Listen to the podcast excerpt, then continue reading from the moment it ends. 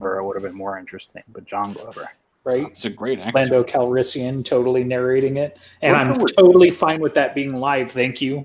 So Oh my goodness! Welcome to the Dresden Files podcast. you're not Uh, allowed the to say best- that if you're not showing your face. What? What? Okay, fine. Well, I'm going to say it anyway. Uh, welcome to the Dresden Files podcast, the very best Dresden Files podcast brought to you by the Broken Jars Network. Uh, we are going to be talking about Ghost Story today, uh, one of the finest of the uh, novels, numbered 13. Uh, so I'm curious if we have any news. I think we have a little bit of news since it's been a while since we had an episode. We got loads of news. I hope we have news. news. Well, it's not news to us, but since we haven't talked about it on the episode, then on an episode. So let's see. Uh, Jim is still wrap up chapter away from the end of peace talks. presumably, allegedly, you know. Possibly, maybe. He's, he wrote the second to last chapter, as far as we know, as far as That- he's told us. That was a month Um, ago, and he's yeah, so he's been at, It was he's about a been month at cons. He's Well, been yeah, at he's on the con circuit now. So they're announced at one of the recent cons was some stuff about the TV show. Uh, they uh, they have a writer for it who's actually very interested in reading the series before he really tackles it, so that's a good sign. And uh, Priscilla, who's Jim's like right hand woman for this kind of media stuff, is going to be a bit of a go between. Uh, so he'll have a voice in the room, which is encouraging. she's writing the Bible, the the show's Bible for it, and they're trying to get her on as like an actual producer. It sounds like so, Mhm. kind of a big deal. Uh, She did say that the producer thing is a little bit jumping the gun at the moment. So, uh, but but she still is going to be involved somewhat with the production, which is- which is encouraging. Yes. Uh, Jim is an executive producer, as I recall, too. which Right. could mean I'm, anything. gl- I'm glad he's got more rights this time. Right. Mhm. I mean, executive producer mostly means probably he's got veto power and he just doesn't show up on set unless he wants to. So, I mean, Oh, I hope he has veto power. It could mean all sorts of things. It's like the one of the most vague titles ever. right. Hey, listen, a writer that wants to read the book so he can do the source material justice is encouraging enough to me. The rest is I'm just still cherries worried about the Witcher series, but okay. And And actually, uh, the trailer looked great for them. What is it? Lastly, we have a new short story announced for October. Is going to be a Goodman Gray story. Oh my God. So- Uh, time frame indeterminate because you know he's really fucking old, and it could be like Luccio and sometime in the past. It could be more modern. Who knows? But I'm sure it'll be pretty good. Yeah, the uh, title of the anthology is uh, Parallel Worlds: The Heroes Within, featuring a number of authors. Uh, the other name I recognize is Sarah Hoyt, who's also featured in this uh, anthology. But uh, yeah, again, Parallel Worlds. very hyped for this story. Very annoyed about more anthology stories. I'm it is also no excited longer 99 cents. You missed your opportunity to buy it cheap. Uh, um, I don't read ebooks. I listen or I read for an a actual. dollar. I'll I'll deal. But yeah, Oh yeah, me I'm- neither. I don't. I don't do ebooks. I'm I'm more annoyed that it's going to be all the way in freaking October. So, At least it's not a Harry birthday story. you so far we don't know. I mean, Margaret could be involved. It's it's good. Ooh, True. I like it, but it's Goodman Gray, right? So he could totally pop out of a mm-hmm. cake singing "Happy Birthday, Mr. President" because you know shapeshifter. So just saying. I'm good. But you know what the- Jim's done now? Now he's got to like write enough short stories for another anthology or for something. Exactly. I was thinking the same thing. And come up Yeah. with another title. What is? Well, he's what got, is he's had at least three short story ideas that have never really come to fruition yet. That, Right. I mean, everyone knew there was going to be another anthology, even if he wanted to lie to himself. It's gonna be side cases, yeah, brief Oh, jobs, combine the two. cases. brief jobs. Yeah. Yeah.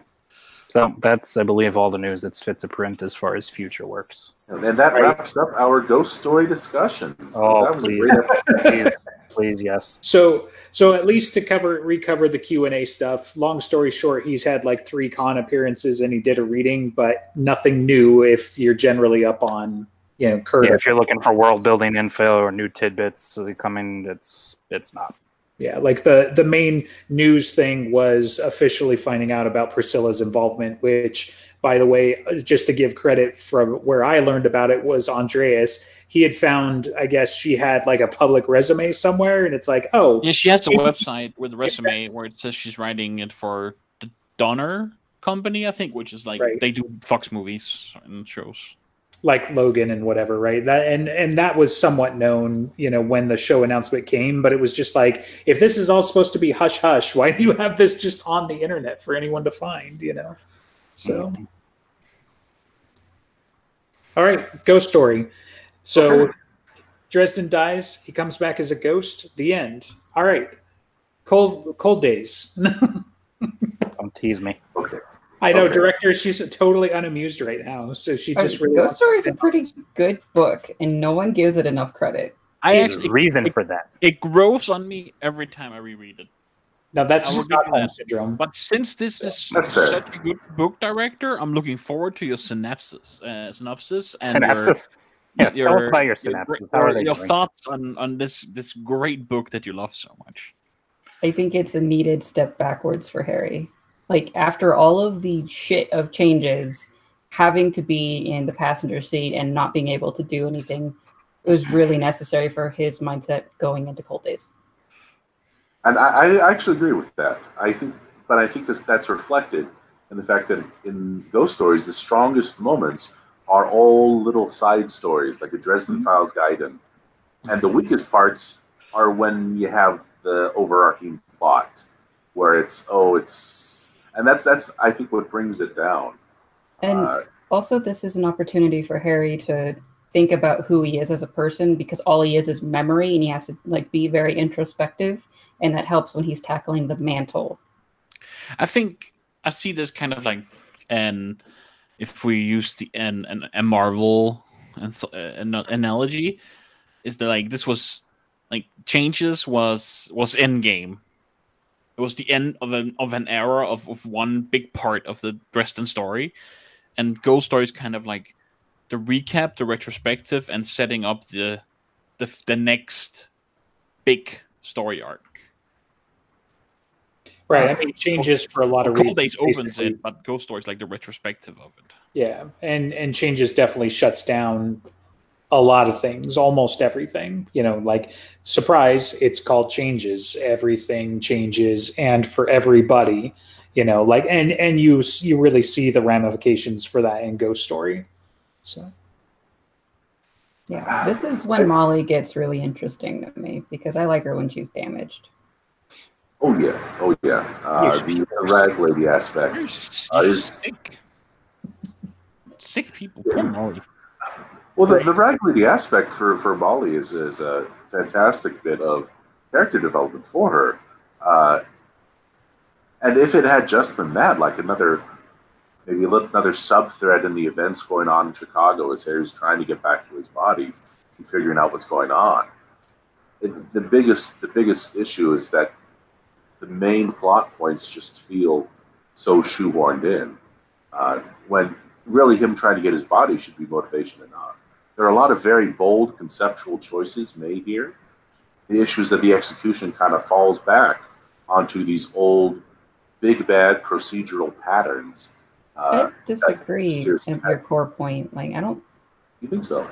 it- the the plot of let's see corpse taker that's one aspect of the whole world that is like it's a symptom of how everything went to shit when he died and when he was talking to Lea and he's running around solving people's problems and not doing the thing he's supposed to do of finding his killer and she points out you've been doing nothing else it's a runaround until he gets to the answer but it, it's not that the plot strung it up badly. It's that that wasn't the point of the story.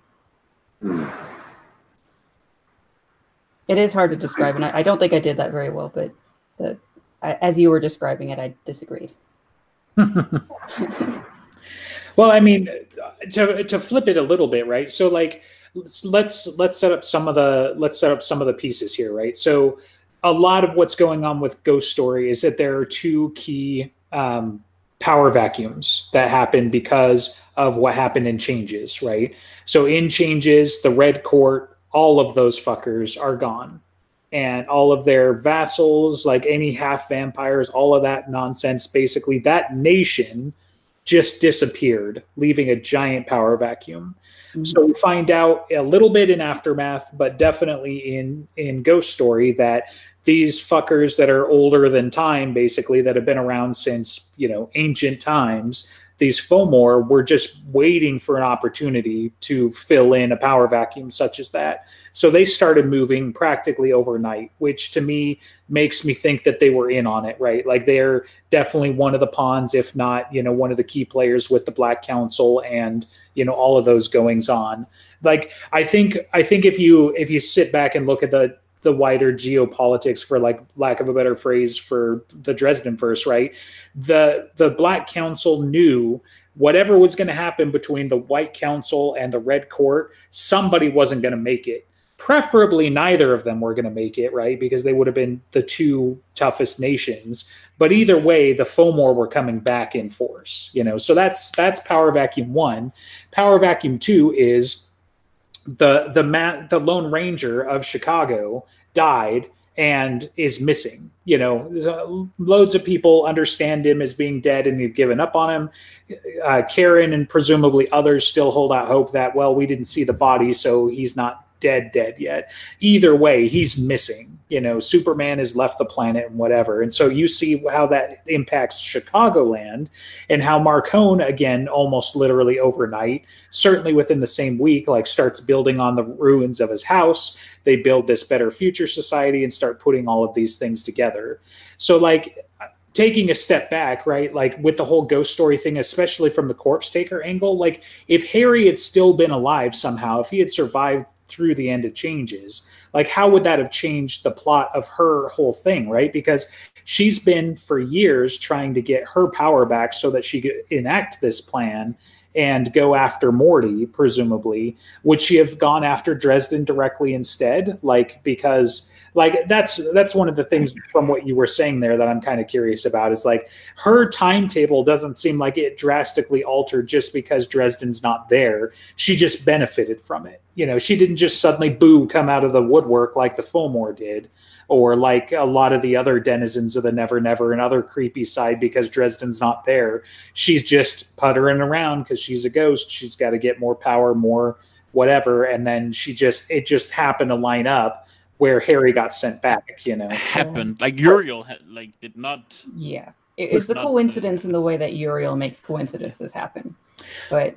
Uh, But this was on Jack, though, right? Like that's then that's the thing from the end, right? Like it, it's funny because Harry calls out Uriel. He's like, "Really, you had no idea that this was going to happen? So like, who are you trying to fool, right?" But it's either Uriel really did somehow get tricked, or you know he's just a shit actor and is trying to lie lie to Harry, which I guess that's got other ramifications with him being an archangel and everything. But um, you know, plausible deniability, maybe.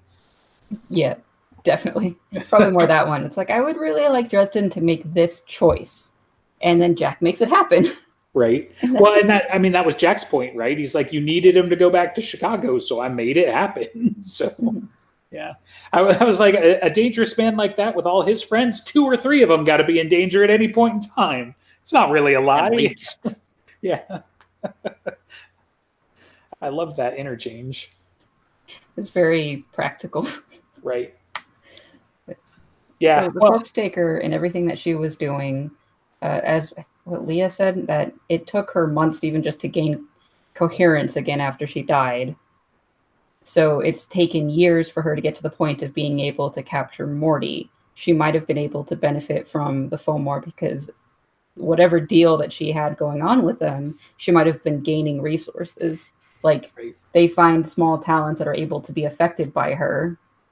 So her timetable may have been moving up just because of their involvement, but nothing due to Harry returning except for Uriel's weirdness. Right.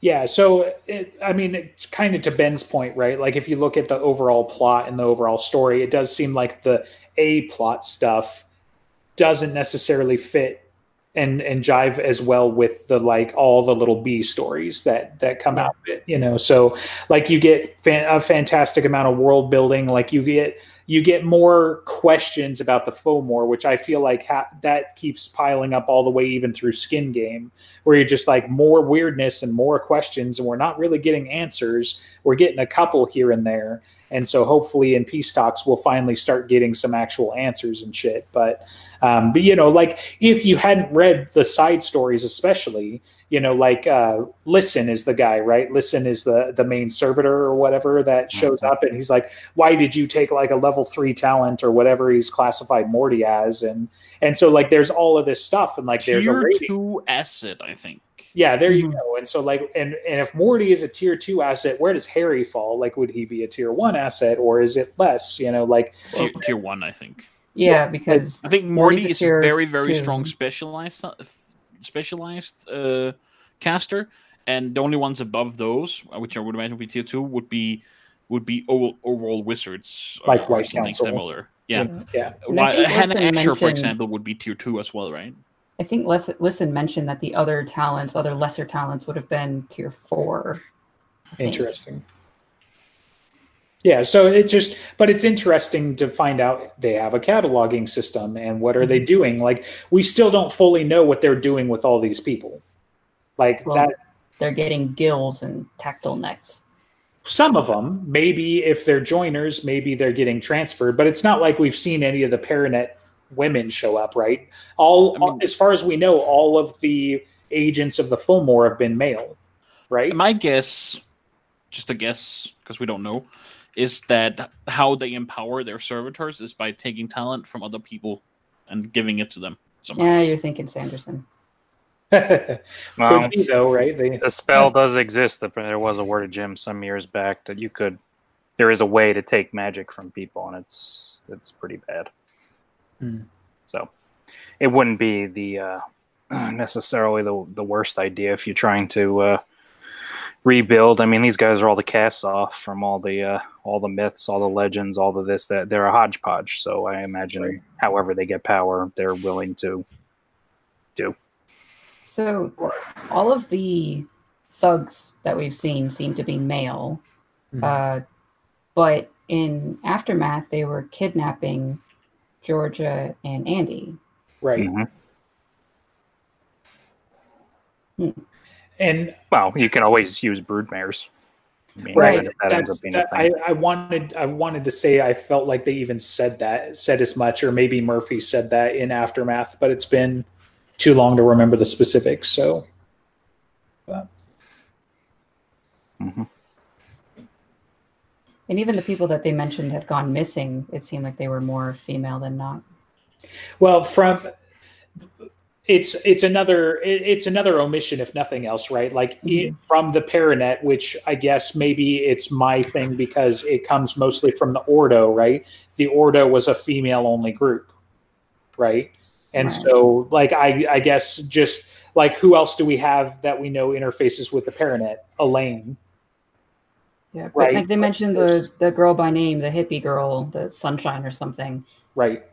And so that kind of anchors it as being that they're taking women versus men. I I think, think they're she's the only one mentioned by with name. powers, and that's it. Well, and yeah, we just, I don't think we've ever met a male minor talent that I can think of either. I, and I mean, there has to be one, but Well, depends on what you call talent. I mean, I someone guess- like Tilly. or yeah, Tilly- Tilly Moore. Minder is he a minder? or is he a tier two or three? Oh, see, uh, well, that's the thing. Mort and Binder, and okay. and um and Binder to me don't. I mean, yes, they're very specialized, but I wouldn't necessarily classify them as minor either. They're kind of in the, you know, uh, I guess may, maybe Binder more than than Mort anyway Right. would be minor. One, one thing that might not be quite related, but is maybe, uh, is that you do have the escape of Justine and the child right? uh, down up to Marcone in, uh, what was that? You remember the, the Marcone first perspective? First Even hand. Even hand. So you do have uh, Justine and uh, a, a young girl captive down there. Justine was in delegation, of course, but was where did the young girl come from? Well, it seems so they're taking females captive, but they're not using them as thugs. Sure, sure. Which which would simply make sense, but they presumably they are still taking females captive. Yeah. Well, I mean, the easiest to, uh, I shouldn't necessarily say the easiest, but if there are no real, for the sake of argument, uh, women Fomor just like out of hand, if you want to make more, you know, fastest way to make scions is with mortals anyway. Yeah, with those uh, frog people. I mean, great, great, great thought. So who again? Yeah. It is an adult book series. Well, and the, the Fomor are definitely filling out that uh, that creepy human trafficking angle. Uh, you know, if you want to have a real world analog, so I Oh. I would not put it past them to have that as their purpose. I mean, the Reds were there too, right? Like, if you That's think true, about Butcher, basically took like all of the bad things from South and Latin America, all of the cartel nonsense and everything, and laid that at the feet of the Red Court, right? So, um, so I mean, easily all all of the human trafficking and whatever is involved there too. Red Court have the creepy hypnosis powers and the the narcotic spit and whatever. So. Uh, I mean, certainly the White Court isn't. You know, it's not like they're clean of it either. I'm sure. I'm sure there are houses or something like that that would participate. You know, you just have the the the wraiths. You know, tend to still want to hunt and whatever else. You know, Uh, There is so um I'm just I'm trying to remember Bombshells was the other side story with the Fomor, right? Yeah. Yeah. Because they mention a girl Fomor in that one. I think she's called the Empress. Oh, yeah, I do remember that. Is it a Um, hive kind of thing? I don't know, but she was like yeah. Yeah. Well, with way with above the- their pay grade. Right. And with the Fomor, it's it's impossible to tell anyway, right? Because you know, so like I I think so I I use the term Sahuagin because they're from D and D, and we see some monsters that kind of look like that in in one of the comics. Like Harry fights some like uh, swamp creature or sea creature or whatever that could fit the bill. Um, but you know, like that's a core contingent, right? Possibly the former fairy contingent but again, they're made up of other broken races and gods and stuff like that too. So we've got Jotuns and some other things that are going to get in the mix as well. Um, so maybe they just tend to adapt this theme because they were cast out into the sea. But I do expect, you know, we're going to see more than just that, and we already know as much from spoilers, the first chapter of uh, Peace Talks. Um, you know that they they find you know basically Jotun tracks and whatever else. So Well, they find giant tracks. Okay, well, I'm, I'm gonna tell you, it's probably Jotun. So, Hmm. I don't know. I think Odin did a pretty good job getting rid of them. well, I mean, you don't see any around, but that's because they're underwater. He they out. retreated, and that's around the time that they uh, the the Norse sort of lost their influence, at least given uh, their conversation and changes. You know, all, all his kids and all his influence and all their power sort of started waning after the Jotuns retreated, whatever that ends up meaning. And you know, I I used to think I still sometimes uh, I go back and forth as to whether or not they were kind of like the you know, like what Mab has now at the gates, but for the Norse. Uh, and then they either uh, just shirked their duties or they got infected or whatever it was, and that they lost their fighting force there, and so Winter had to end up taking over. right. But that's really neither here nor there as to whether. I mean, they're obviously part of the the Fomor now, so even if they weren't uh, good once before, they're definitely bad now. So this is super off topic, but related to what you're talking about now. Valhalla makes more sense for it to be like the gates, right? To be their version of the gates because dead warriors go to now, fight. Valhalla, it's like Arctis Tor. It's the seat of power. It's where they go when they're training. They're, the gates of power would still be elsewhere. But I thought they still like they're eternal warriors, right? So kind of Mhm. like the Iron Einherjar come back, Yeah. but they're still around fighting in Valhalla, right? it's So instead, each other. Is- It's it's the base, uh, the protective base of like sparring, and it has a goat that just gives eternal mead and things like that. It's not Gotcha. the place of battle. Okay. Yeah, there was some other place that I'm, I'm forgetting the name of it where it was.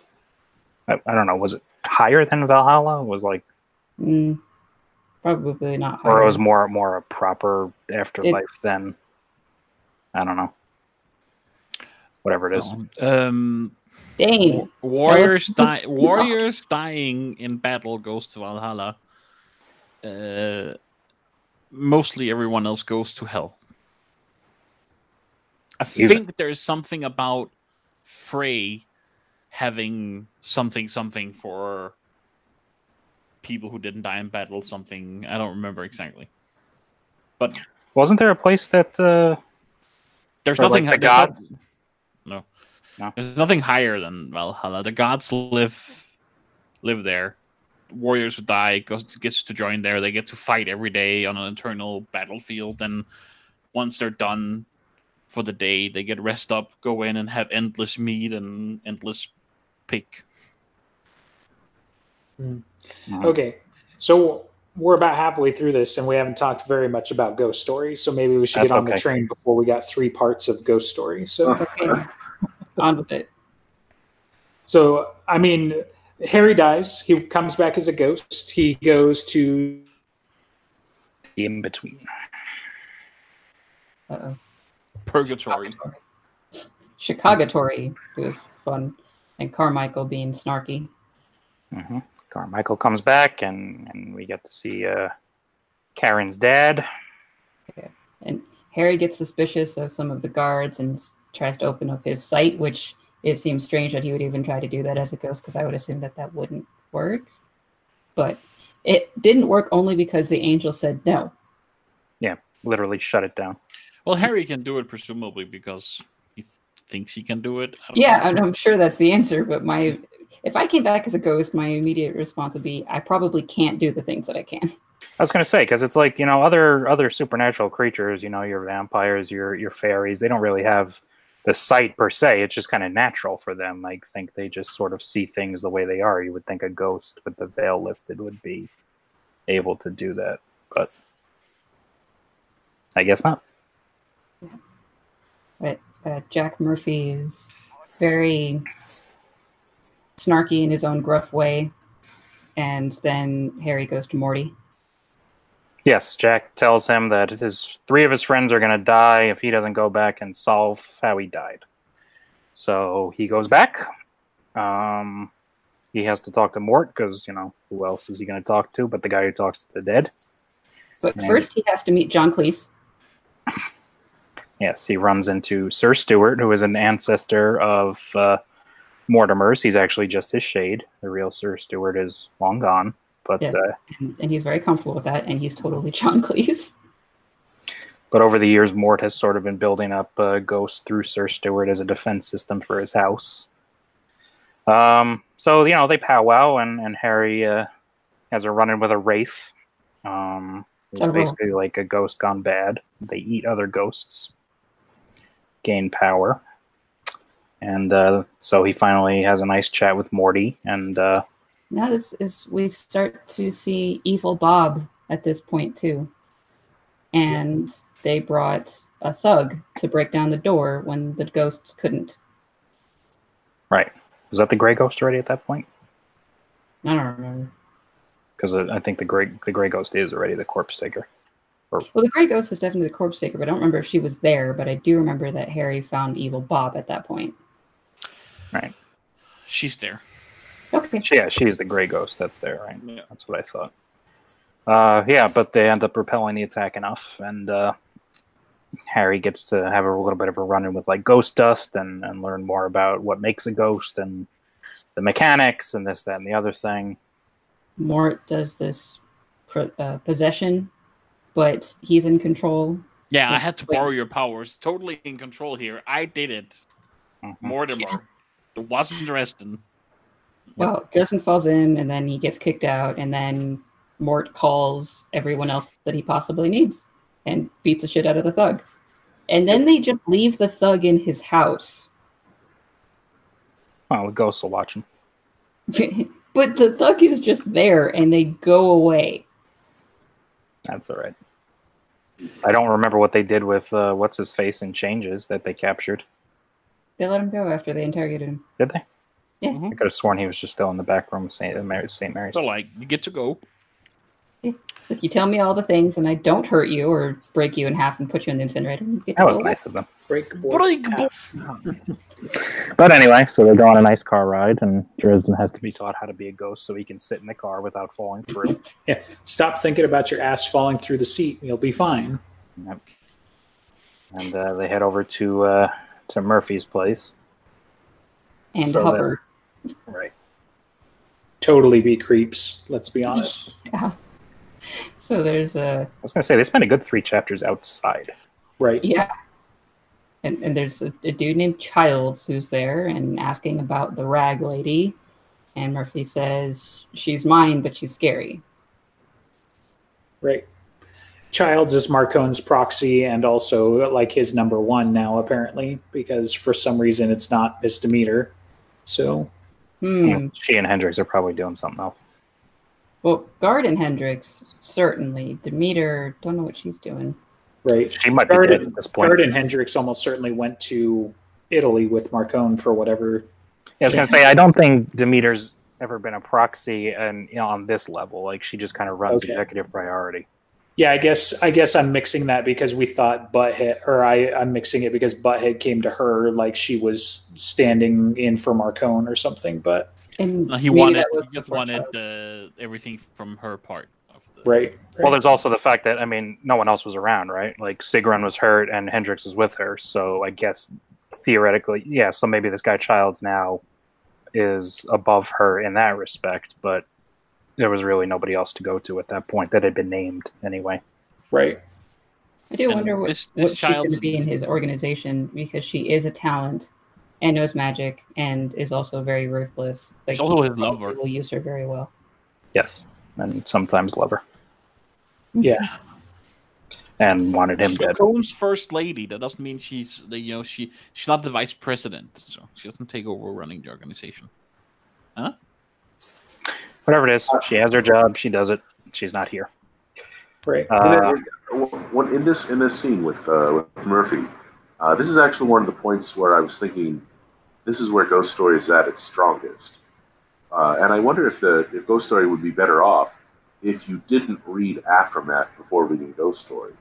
Uh, when I was just reading, uh, Ghost Story had already been written, so I just read straight through from Changes of Ghost Story, uh, and the kind of the shock of seeing people adapt to a Harryless world, characters who we had known for a while and there's this kind of jarring change or appearance of change between who Murphy is in this book and who she was, even just in the previous book.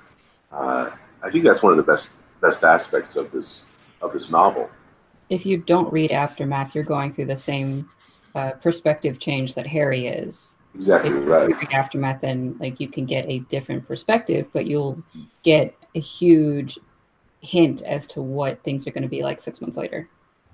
For sure, for sure. Uh, it's, uh, but I, I feel I feel like Ghost Story is definitely at its strongest when it's Harry bouncing around to these vignettes and these situations and these characters, and trying to piece together what's going on.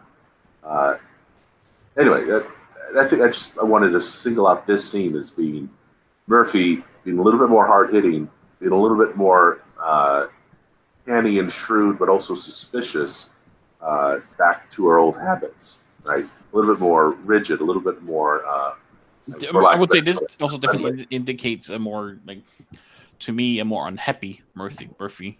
Absolutely, and, Uh, th- and this, I think she is, also I think she was a lot less happy at the start of the Dresden Files. That's one of the reasons why she maybe she was the way she was. and this feeds right into your favorite book, Skin Game, right? With the whole cli- climax of Skin Game, I think this exact Skin Game exactly follows the character development that's going on right here in this scene in Ghost Story. I would argue. I- I- I- break, breaking the sword of the cross. And it follows from her having to hold down the fort, feelings of betrayal from Harry, never quite getting over that, but also wanting to just set things right herself to be like Harry, but she's got too much of that vengeance, too much of that anger, just like Harry does, and you know, shatters the sword as a result.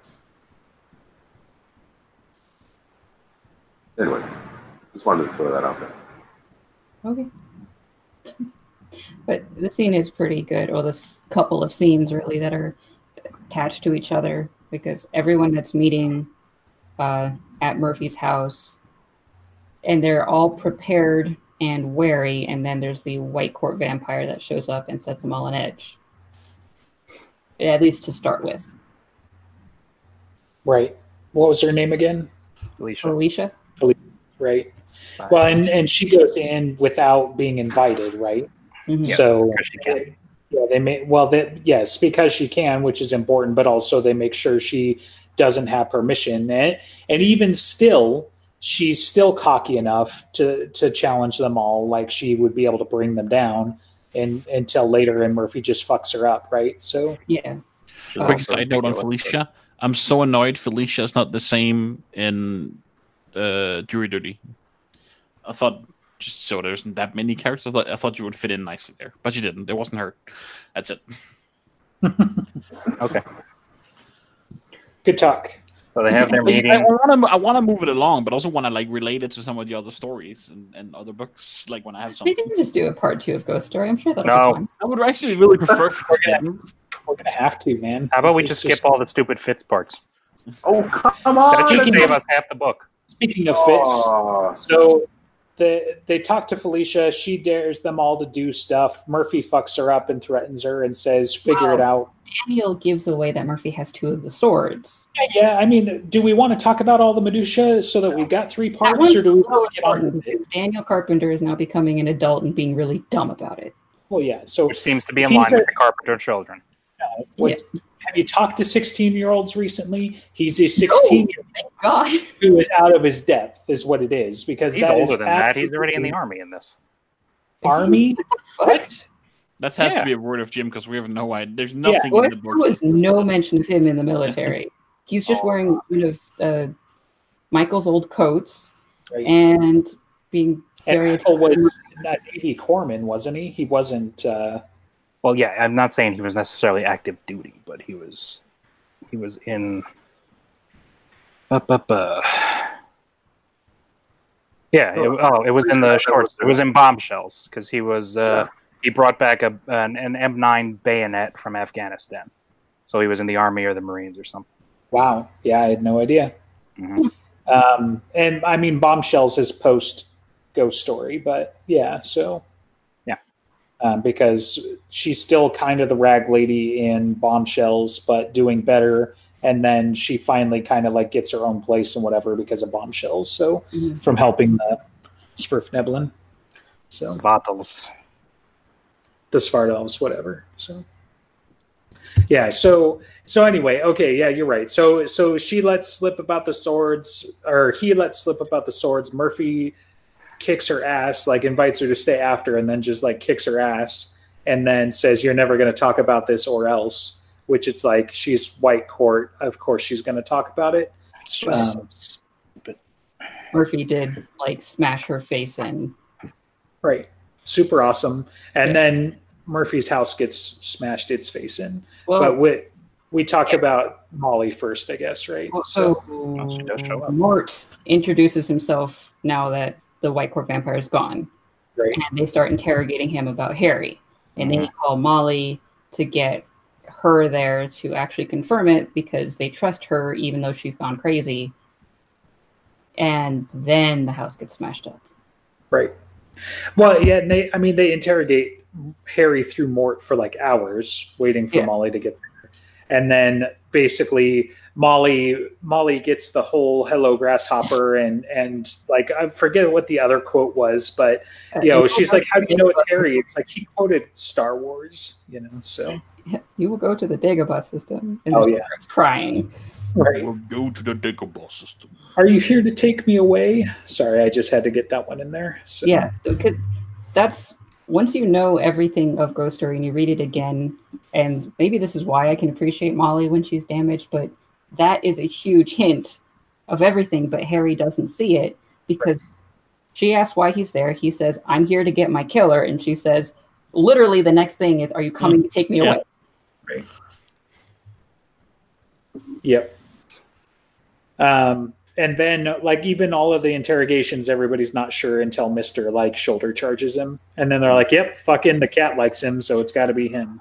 All right. So- ectomancer of impeccable reputation or whatever it is. Uh, that's way cat- way too far. Impeccable, nothing. Like Well, that's what he thinks about himself. He says something along those lines. It's like a Right. worldwide reputation or something. Yeah, well, to be fair, Binder would probably have that same reaction if they were talking to something about him in his field. It's like, oh, you know, I'm talking about the world class expert, but the cat. right. And then Cat you throw in a few bloody hells, and that would be that. And okay, so then Murphy's house gets smashed up Yeah. by bullets. And So- Harry gets another like game tutorial type lesson of what you can do as a ghost. You can jump and disappear, and you can mess up uh, mechanical things like guns and engines. Right. Which he could already do. But he Right. doesn't. He's like, I'm a wizard. I already know how to fuck up technology. Woohoo! So, Yeah. Then we meet Fitz, which is the single most important character of Ghost Story. So Ah. he's the only guy who's smart. He takes all the guns and buries them in the snow, and then takes his kids home to go get his ass beat by a wannabe sorcerer. So Big and Aristedes. Oh, that was the name. Yeah. And then he can hear dead people. because reasons. Why is that the first time he can hear a dead person? I think he's Because probably heard reasons. dead persons before. Dead I was gonna say he's probably like bumped That's- into some guy that seemed out of place on the sidewalk, but never thought anything of it. Who was actually a dead person type deal. They're just going to blame it on the loud. I mean, I'm Chicago. I'm pretty sure his "I'm not crazy" thing was more than just hearing Harry. It was like he's heard things before. It's like I'm not crazy. I hear dead people. That's what's going on. That's how I interpreted that interaction. I don't know. It could be something that has been coming on to him because of his age. If he's, say, 16, then it could be developing an Aristedes in the connection or It was a stressful Whatever. situation. Also, he was. yeah, like it could it could be that you could say that, but it seems like if you have the ability to hear dead people and the ghosts are going crazy, Dresden should not be the first or and or only dead person you hear. The plot demanded it. Yep. Okay. And besides, besides, Dresden isn't a ghost. He's something more. He's something else. He's just running around in his soul. Which So- is exactly the same as a ghost, which made me really, really fucking suspicious that all of these ghosts are actually just the people's soul. They're not shades of whoever they are, the actual person that stayed behind. Because prove it that they're not. You can't. Sure, I can. Other than you know what Bob and everybody else. Can't really. told Bob him. looks at me. He's like, "You're Uriel different. You're running around in your soul." If Uriel says that they are shades and not the actual person or not the actual soul or whatever, okay, I believe it. Bob can be wrong. I Yeah. mean, doesn't doesn't Uriel essentially say that at the end when they're talking about Sir Stuart that there's plenty enough to still build on for him? That didn't say that he's not a ghost or that he's not a soul. That's but they're talking about the mechanics of him being a ghost. Well, well, Harry running around in his soul worked on the same mechanics as a ghost. He used up his memories and he became translucent. So he definitely follows a lot of the similar rules. I'm not saying that's not the same thing, but that there were hairs being split there that like it didn't it didn't seem hmm. I don't have a good way to put this, but there was a difference, obviously. So People could say that there's something different about you, and maybe that's because his body was still alive. And it makes me wonder if he'd regenerate over time due to the fact his body is still giving it energy in some way. But from everything that they laid out in this book, what is the difference between a person running around in their soul and a ghost? Especially when no one can give a clear answer as what happens to your soul if you leave behind a ghost. Well, your soul moves on. I mean, or at least in the way Bob describes it, it's like, what did he say? The soul was the seed in your spirit body, or vice versa, and they sort of just become this other thing when you go to the afterlife. okay, so what happens if Corpse, Ta- Corpse Taker uh, succeeded and got Morty's body, other than the fact that she wins? Um, is that the real Corpse Taker or not? If she becomes alive again the same way that Kemmler did, Well, sure. I mean, if it if we're talking about it is as her soul essentially, Yeah. then yeah, If the ghost is the soul and Corpse Taker becomes alive again, then her, you know, But I was just sort of, I sort of I I was under the um uh impression that due to the way the corpse taker works, she's essentially always hopping her soul. So her she's kind of in the same boat as Harry. She's not just like a ghost. She's something more. Because her essence her essence was always about transferring completely. So her she's always going to be a little different. some of it seems to be a measure of will too, right? Because like Sir Stuart might be a little bit more because he's like he's commanding these other ghosts, right? Whereas like the Lecter specters are very clearly your standard, like uh, Agatha Hagglethorn, right? They're the creepy, insane ghosts. So I don't know. I'd like sure maybe it's splitting hairs like the difference between a sorcerer and a wizard, but there are differences, or a warlock and a sorcerer, right? You know, Yeah, like probably better. there there are tiers here there are subtle differences that are involved we don't exactly get like you know a, a textbook definition of what each of them are and they do fit into the same kind of category. Um, but you know so like but uriel even uriel and bob both talk about a soul whereas that never comes up with sir stuart or with the other spirits. And if that's the case like you think that there would be a, a little bit more conversation from Uriel when Harry just got a bunch of souls fucking obliterated by by storming the magical Normandy, right? Like, I, it seems like that would be a conversation. You know, I don't know. I mean, if they get obliterated, maybe that's when they get to move on. Right, but not if they're a soul. When your soul gets obliterated, you're done. It, we we know that from Soul Fire as well as you know from some of the Right. stuff like You just kind of go to oblivion. like yeah you just cease to be uh, which is why it was so scary that harry was down to basically his ghostly ghostness in in ghost story is like he could literally not do anything else or else he would just be unmade you know that I, I, I you know, I think if, if the director is skeptical of Bob, Bob can be wrong. That's information we still get from Bob, right? That this you cease to be if you use all the soul fire. He felt it though right like he tells molly i can't do anything else right like you know when he when he is in her mind and she's doing the the fight with corpse taker so yeah like well, he and Uriel talk about it too, about his options. You know, if he stays behind, there's really as he is now, he would be he would either go nuts or be eaten within like a week.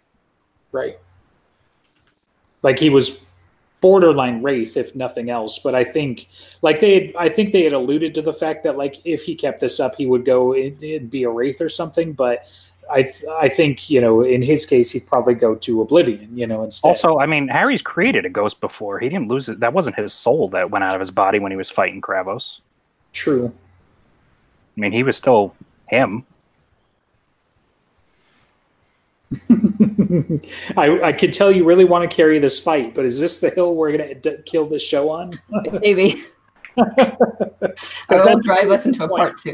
Yeah, the, the whole kicking his kicking Kravos' ass with his, with his ghost double is a really good point. So, but I, oh it man, could be like I don't know. It's just they did not describe the difference between a ghost and a soul enough right. When they work on the same mechanics and the same rules. Well, like I said, because so- nobody nobody knows for sure except they know that Uriel could Uriel could fucking explain that. but he won't He could explain loads of shit. He's not He going to explain I was going to everything. say there's there's two so problems there. Is person one is it one is it plot relevant, and two is it ever going to be plot relevant? Because Uriel could explain fucking everything. Right. He could we could have had an explanation for Starborns by now. We could have had lots of stuff that we're not going to get. He has So the it's either relevant or we're galaxies.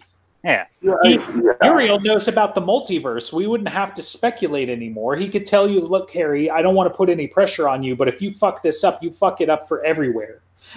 so, Well, to be fair, we know about the multiverse for two reasons. One, because Vadderung tells us it's possible, and two, because we know Harry's going to go to one. right, but Also, Bob, Vadderung just- could be wrong. Bob has Okay. okay. said about uh, Spider-Man. First, the spirit of intellect is wrong, and now the guy who's like I'm a god saying- of all knowledge and magic is wrong. Right. Maybe. He's, Yeah, he's I- Archangel, yeah. so only I- I- Archangels can know things. I mean, I, f- I feel like at this point with the director, we're gonna be like, okay, we emailed Jim, we got a reply. It's like, what does he, what does he know really? What does Jim Butcher know? That's gonna be that's gonna be. Well, that's the show other thing. time. Now we're we're talking about like I don't know that he's gonna want to. I mean, I, he, he's fine with topics about this stuff. I don't know that he's necessarily fleshed out the whole metaphysical afterlife No. necessarily. And even. he probably Put it on- shouldn't. Put it on the Right. list. Episode 77, we're going to ask him what's the difference between a ghost and a soul? And was Harry a ghost or a soul in Ghost Story? I You are a soul soul. You have a ghost. How about that? Right? Yeah, you know, That probably, actually well well put, Gigi. Thank you. E.G. No, it was EG. GG. Good game. No, EG. Either way. GG, Either way works. paraphrasing C.S. Lewis. Anyway, Uh, so, so- we can can we skip over Fitz now? No. He's got to get slapped around a little bit by Aristedes because that's plot relevant. He's got to be super fast because reasons. And then, Aristedes what was next? relevant? He like oh, disappears. Harry. Harry Harry tells to him to his stay grave. down and meet him at the guns at 11. Yeah. And then Harry goes to his grave and gets to actually use it for once. Yep. Yeah. Well, the, for the first time. Yeah. And then he talks to Inez and Eternal Silence in air quotes for everybody's benefit. I fucking love Eternal Silence. He is super loud for being eternally silent. So, And then he's stuck in a ironic. loop. right. Well, he.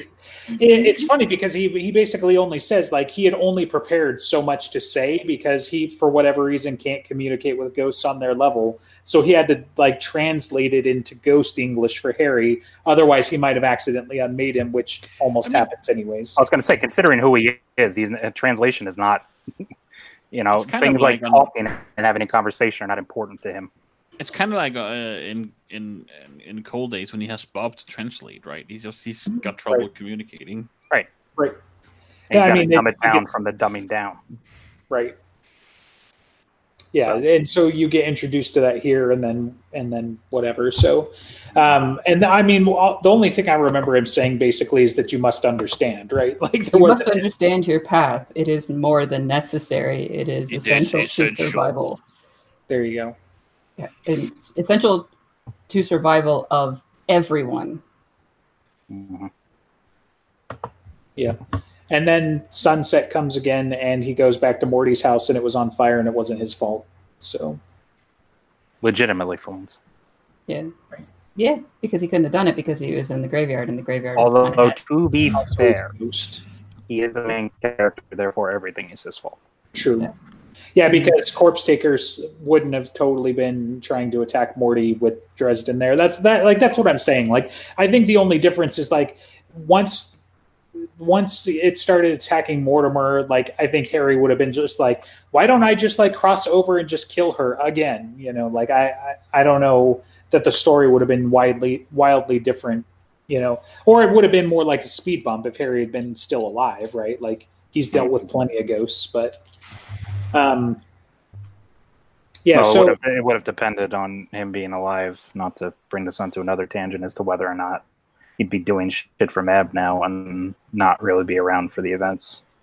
Because All right. what does she, what does she care about Mortimer? And Mhm. I mean, they she might care because of the Fomor involvement, but See, Uriel would kind of care about Mortimer because Mortimer is Jack's friend and Jack Well, is Uriel's. Uriel cares about lots of things and he can't do shit. Right, exactly. Well, he can Also- tell Jack, I want this to happen, and Jack makes it happen.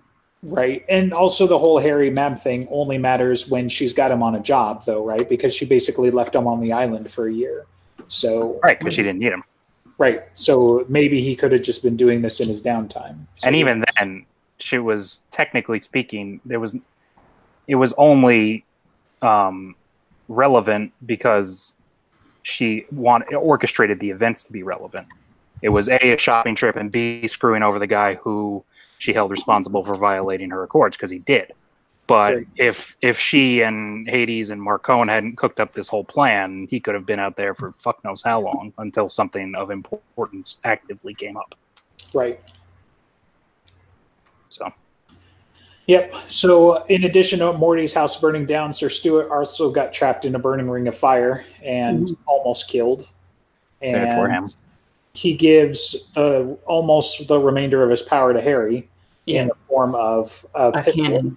Yes, a, a, yeah, a hand cannon because it needs to be reloaded like a proper weapon. So, Uh, and then the Lemurs attack uh, Harry, and his line is just hilarious to me. It's like you picked a real awful time to start up. You moops picked a real awful time to start up with me. So, as he gets his ass kicked before Butters and Bob show up to save him, like quoting Will Smith, and Lily Moore's just like, "Who?"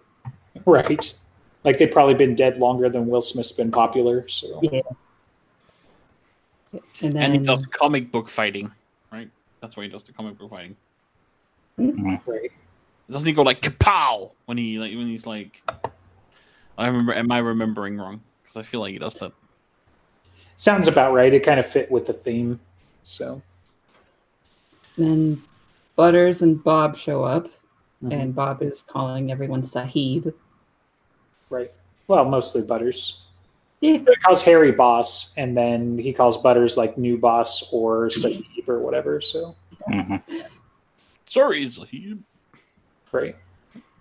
Uh, they put Harry back together, and then they start driving after Butters tells Murphy that they found Harry, and Harry starts sharing stories and details and stuff.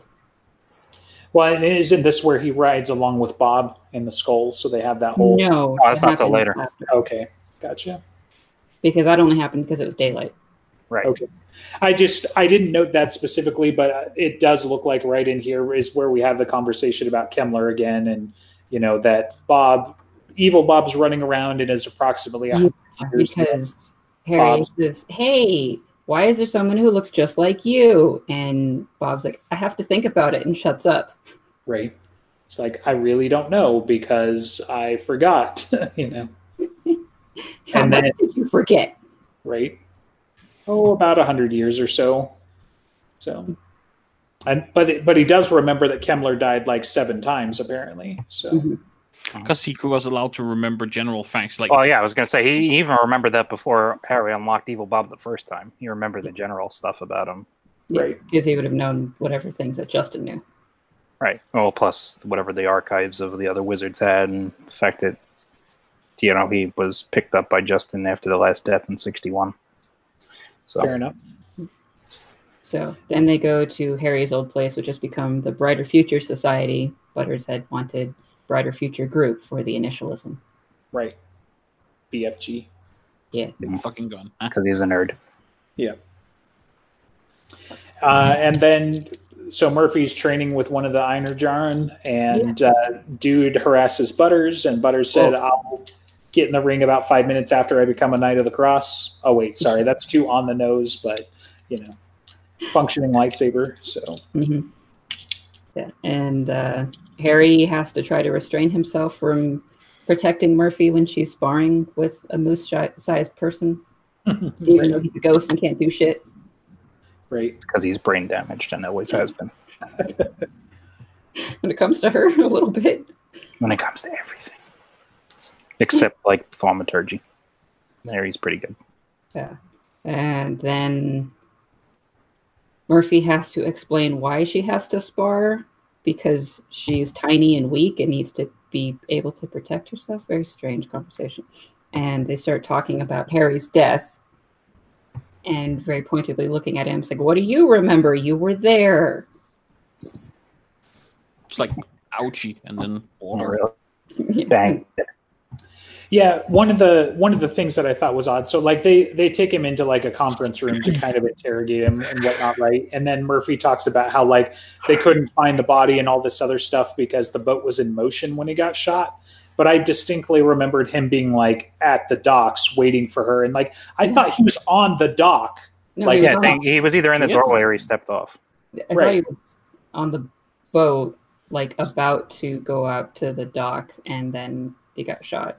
Either way, like Harry Harry was screwing around enough that it was definitely moored. I thought, you know, not no, like, it was it was moored, but like the water is going to move, and the shot went into the bulkhead of the boat, and Right. that means that they can't exactly do the trajectory with enough geometry to actually show what building Kincaid was on because water moves. Yeah, yeah, he was Um, still on the boat. Yeah, but I felt like Murphy was talking about the boat was like in motion, like No, he got- was Water What moves. the director said, like, because it, not at a dock. Oh. Yeah, no, no, no, because the water is still moving from everything that's going on beyond it, and then so that's why it's just like it's going to raise and fall and everything. Well, either way, he describes it as falling off the back of the boat.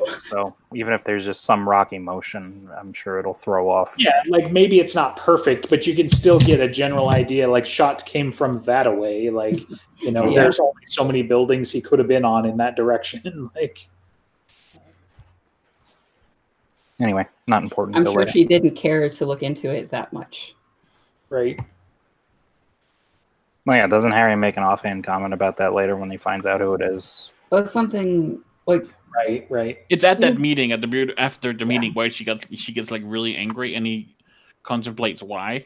yeah, it's like she started saying things like you don't know how hard it's been and how I don't I can't do a whole bunch of things anymore and afterwards he thinks like that's weird for her to do the damsel type of role and probably because she didn't want to look into it because Kincaid is like the best person to think about and Right. he, if he was in town and he was comforting her she would really not want to think he was the one who did it Right. And mm-hmm. she was right, and Harry was right, and yet mm-hmm. wrong too, because you know. It is pretty scummy. Be like kill Dresden and then go get some booty probably. Like oh I'm so sorry. And the dude's like a thousand year old demon. What do you expect? Yeah, it is scummy. I can see why she wouldn't want to think about it. Mm-hmm. And then they do talk about the damage done at Murphy's house. Abby had a gut shot. The retiree behind Murphy's house died uh, terribly, and that's why she wants to kill Fitz. Right. And Murphy's also had to kill several talents, including two near council level, according to Ramirez, right? So, which is kind of interesting. Full blown warlocks, not necessarily council level. I think I think I think they- I think they specifically said that though, since I wrote it down. But maybe. I mean, I'm not Sounds gonna. It's not a hill I'm ready to die on. are you sure? Are you sure about that? Yeah. Did they create ghosts or are they in their soul? No, they caught the southbound train, so Mm, Mm. You don't know that. so it's so it's academic at that point. Like, Yeah. Um, from here, Harry goes back to his grave, right? No, Harry figures out how to do fire and then a tracking spell, and he finds Molly. Is it where Okay. they have a diner talk and Lea shows up finally? Yeah. Yep. Lea And then agrees. They she kicks a bunch of Fomor asses after Right. they that Lea Lea, Lea Molly sent back. after her. right after being like starved and beaten by Lea and then almost beaten by the Fomor, and some really badass illusions with the whole like six mollies or whatever and the guns and the Mhm. dramatic like one molly mourning the other imaginary molly being killed. Like i was like okay that's fucking next level. Like jesus you know? Like She's a little crazy. right? They have to know that it's like fake or something right? Like it's illusions but i i don't even know what the cell is at that point when you're like "Hmm, my illusion mourned the loss of the other illusion so it's good My- times My favorite part in this is when Lea so, can so very clearly see and know where Harry is at all times. Uh, and Molly says, His shade's running around Chicago. And she goes, That seems unlikely. because it's Because his he's in his shade. soul. It Right. is unlikely. it's not likely for him to do that. It's, she's just, Right. she's managing to do that uh, lie very. Yeah it's, it's a very vulcan answer Yes. that does not make logical sense we're like you're right but that doesn't mean it's not happening so Mhm. That is improbable. right yeah. I love Lea. Yep. Well, that and the whole like showdown between her and Harry about the whole like you're going to feed her and whatever, like you know, give her money so she can get food, and Yeah. like you're He's like, part of "Why your would I do that?" You know, yeah, And why would it? Because I would do that, and you're covering for me. And it's like, damn it! yeah, fucking Well, Fucking and then shit. later at his grave, and she goes like, "Did you learn nothing from the lesson?" right. Wait, that the was answer for- is no. He learns nothing from any lessons. right. And I think he it comes back with something. It's a little late to try to teach me lessons, and she tries to say something. I think. Right. Uh, And then it's story time at the grave. Mm. So, Yeah. Like one of the bigger, most important story times because this is where we start to get a lot of Justin DuMorne stuff. we're Yeah, it's one of the better parts of jumbled the If we want to continue in order, we go to the diner. Well, I mean, I thought I covered that. Was there something else we need to talk about at the diner? Uh, At Molly the- goes a little crazy. Molly acts a little. Uh, Uh, That's the Okay, summary of the book. Molly goes a little crazy. Right. She threatens some bystanders when she gets up to leave. I mean, okay. Yeah. And then uh, Harry goes to Fitz. Which we can skip because fuck Fitz. Well, Fitz goes to Nick Angel, which Oh, is right. the, the time Does where he that gets there. happen before story time? Mhm. Apparently, I skipped a lot of this in my notes. Mm. Yeah. because 'Cause story time only happens relevant. during the day. And he's still Okay. around at night. Fitz Yeah. goes to Nick Angel. And Nick Angel gives information about the gray hoods or big hoods and, and Right. things like that. And then Fitz goes to Forthill and gets Nick like, Christian. a hot meal. Real quick though, Whatever. the Something religious. Well, he runs Ragged Angel. Oh, Right. Okay. my minor thing with uh, with his old boss buddy person too is that he's got like 11 kids on the wall right and it's he's been doing it for like 30 years and he's like who are all these kids he's like the ones that i saved he's like you saved 11 kids in 30 years he's like 11's enough you know so I was gonna say he's really a, he's a PI. He's not a friggin' he's not Harry. Angel. yeah. he's not a wizard. Um, and this is when you get uh, kind of background with the Faith Astor case, which was uh, restoration of faith, the first Yeah. story ever. Which And I mean, it's not, come back. like how, how many kids has Harry actively individually saved? I mean, he saves them in bunches by things he does by killing people, but like, Well, then there was a whole bunch in like Blood Rites. and- right? right That's Well, what I'm saying. was- he I saves them in kind bunches either directly or through his actions. Like individual finding kids, I think he's done that what two, three times. On screen anyway like he, he some of the early books like he talks about how he's helped people in between but it's like finding wedding bands and whatever else you know so just typical Right. PO stuff so Well, I mean, there was there was Faith Astor. There was uh, actually, I think that they're all in like side stories. There was Faith Astor. There was the kid in um, Backup with Mm. Thomas's short story, Hmm. and um, Well, there was uh, the Alicia? warrior with uh, Alicia Carpenter. Do we count bigfoot bigfoot's kid Yeah. well, Sometimes. I don't know. I- When I, I mean, I guess I, I would count Alicia more than that because like never. can see and i wouldn't count i wouldn't count alicia just from the sense that it's like it's your friend's buddy like or your friend's your friend's kid you Well, know so is when he And then the witness and Molly jury fought duty. his Torah, I'd still count that. She's not a kid though. yeah but uh, yeah well Oh, she okay. was a kid. She was a dumb kid. yeah 17 the dumbest of kids so. Still, you get my point. I'm pretty sure all those kids on the walls were like fucking seven to twelve.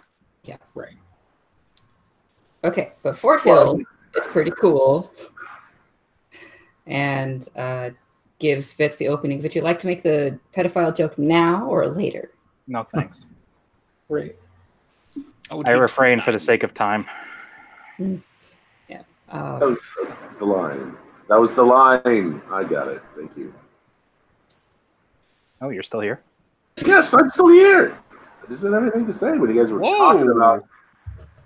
You were one to talk. Anyway, uh, yeah, that was, that was just the line from the story. Father Forthill makes this whole Fitz segment make sense.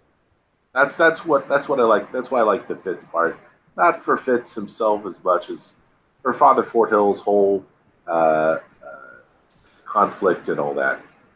what And It's happened- better when he's dying. I think the yeah the Black Angel. She kind of laid it out. It's like he did everything he was supposed to. What else is he gonna do? Uh, or that was maybe it was Butters just kind of saying like he goes there and he helps the kid, or he goes there and gets himself in trouble and forces Murphy to help the kid. Everything works out. Mhm. Forthill is fun, and the fact that he is talented enough to be able to sense Dresden seems significant, even though nothing's going to happen. Like, don't know if it's something inborn about him or something trained over time. I was gonna say, didn't they didn't they mention that it was kind of just like built up over time? I, I don't remember. I think Stuart said that like the good ones can tell or something, but Well, that doesn't explain cats because none of those are good. Cats are more different Cats are evil. all all cats can see spirits because reasons, and then good priests can see spirits because of different reasons. I don't know. Well, cats are easy. Cats are like the the Keanu Constantine line, half in, half out. Right, Yeah. right, exactly. That was a good movie. I liked it. Okay. It's fine. Uh, now story time. I think. Oh, please. Something good, finally. Yeah, Back to a 16 year old Dresden. right. Yay. Yep. So he comes home. We get the basically the whole story uh, now. In we actually get to see it in real time as to what happens with him and Justin, he who walks behind, because he comes home from the day that Elaine He's supposedly stayed totally back a sick. good guy trying to save Harry from something evil. Yeah, he's, he's really not. Yeah, hey, dude. Reading that post, I was like, I don't have the time and wherewithal to like get into this, but like, That's why Yeah. I just posted that one line. oh, it was perfect, right? Lea, Lea's line. It's like you, you'd like to think that you misunderstood Justin's intentions, but you understood him perfectly. Like, dude was a dick. He was an asshole, and he was trying to kill you. And he definitely was mind controlling Elaine. There was no ifs, mm. ands, or buts, you know. So, and she cannot tell a lie. And she didn't even try to like fuck around with Dresden on Mhm. this one, like she did with Molly, you know. So, I Yep. don't people pay enough attention to Lea. right. Personal opinion. But. Yeah, Yeah, so you get to see some stuff. I mean, you get to see some of Harry's shenanigans, like lighting the paper with a, a lighter, and you know, it- DuMorne. I don't know, man. Like, other than the fact that he is a crazy asshole, right? Like, if you just taken him as like, if he hadn't done the mind control and the other shit on the side, he would have just been like a super hard ass, but like a, a decent father figure anyway, right? Like, it makes sense why Harry got swept up into it because first of all, this was like a quote unquote forever home type of thing for him. He's not being bounced around to orphanages and other, you know, homes and whatnot. But like DuMorne was like, you know, put the fire out, you know, because that's not the point of the exercise. But he applauds his ingenuity for Mhm. employing it anyway. But he's like, you should do what I told you to because you're better than this, unless you want to flick your Bic the rest of your life. And then that's where Harry gets flicking bickus. So And he says the line of I like, don't get that. whether the really, by spell way. That succeeds might or be not. a saying I don't know. So Bic- light, a Bic is a is a lighter company. yeah, it's a brand of lighter. So flicking your Bic is how Lighting you up. Okay. But Justin has the line of uh, it doesn't matter whether the spell succeeds or not. It's what's mattering to his opinion is whether you're trying. the real magic is the friendship you earned along the way. No way. Uh, that's a Well, different kind of. Yeah. Maybe not from Justin. right. Uh, Yeah, like if you look past the fact that he throws baseballs at Harry, trying to teach him how to shield, or the fact that he knowing like, that he does that, but that he rewarded Harry with a baseball mitt. right. Well, I think the baseball ma- happened earlier, right? Like I don't think they were to the shield stuff yet. I got the impression Hope that the baseball bit was like a prelude to the shield training. exactly right because he was Yeah, still butter him up with having a catch and then fucking rocket them at him. right, right. Turn turn something you like into something terrible later. So Mhm. Yeah, so so they talk a little bit about how Harry and Elaine spent a lot of time together, which you've heard like four times in three other books, and then um, you know the whole like Harry came home early to take care of Elaine because she was sick that day, but really it was probably just DuMorne did something or or had already gotten to her enough to say that she was going to stay home, and he was in the bit the middle of trying to make her a thrall. No. And then Oh, he had already. He, he Yeah, got she her. was already a thrall, and they're preparing to tackle Dresden. And Oh, right. why there was a straitjacket on the table. right.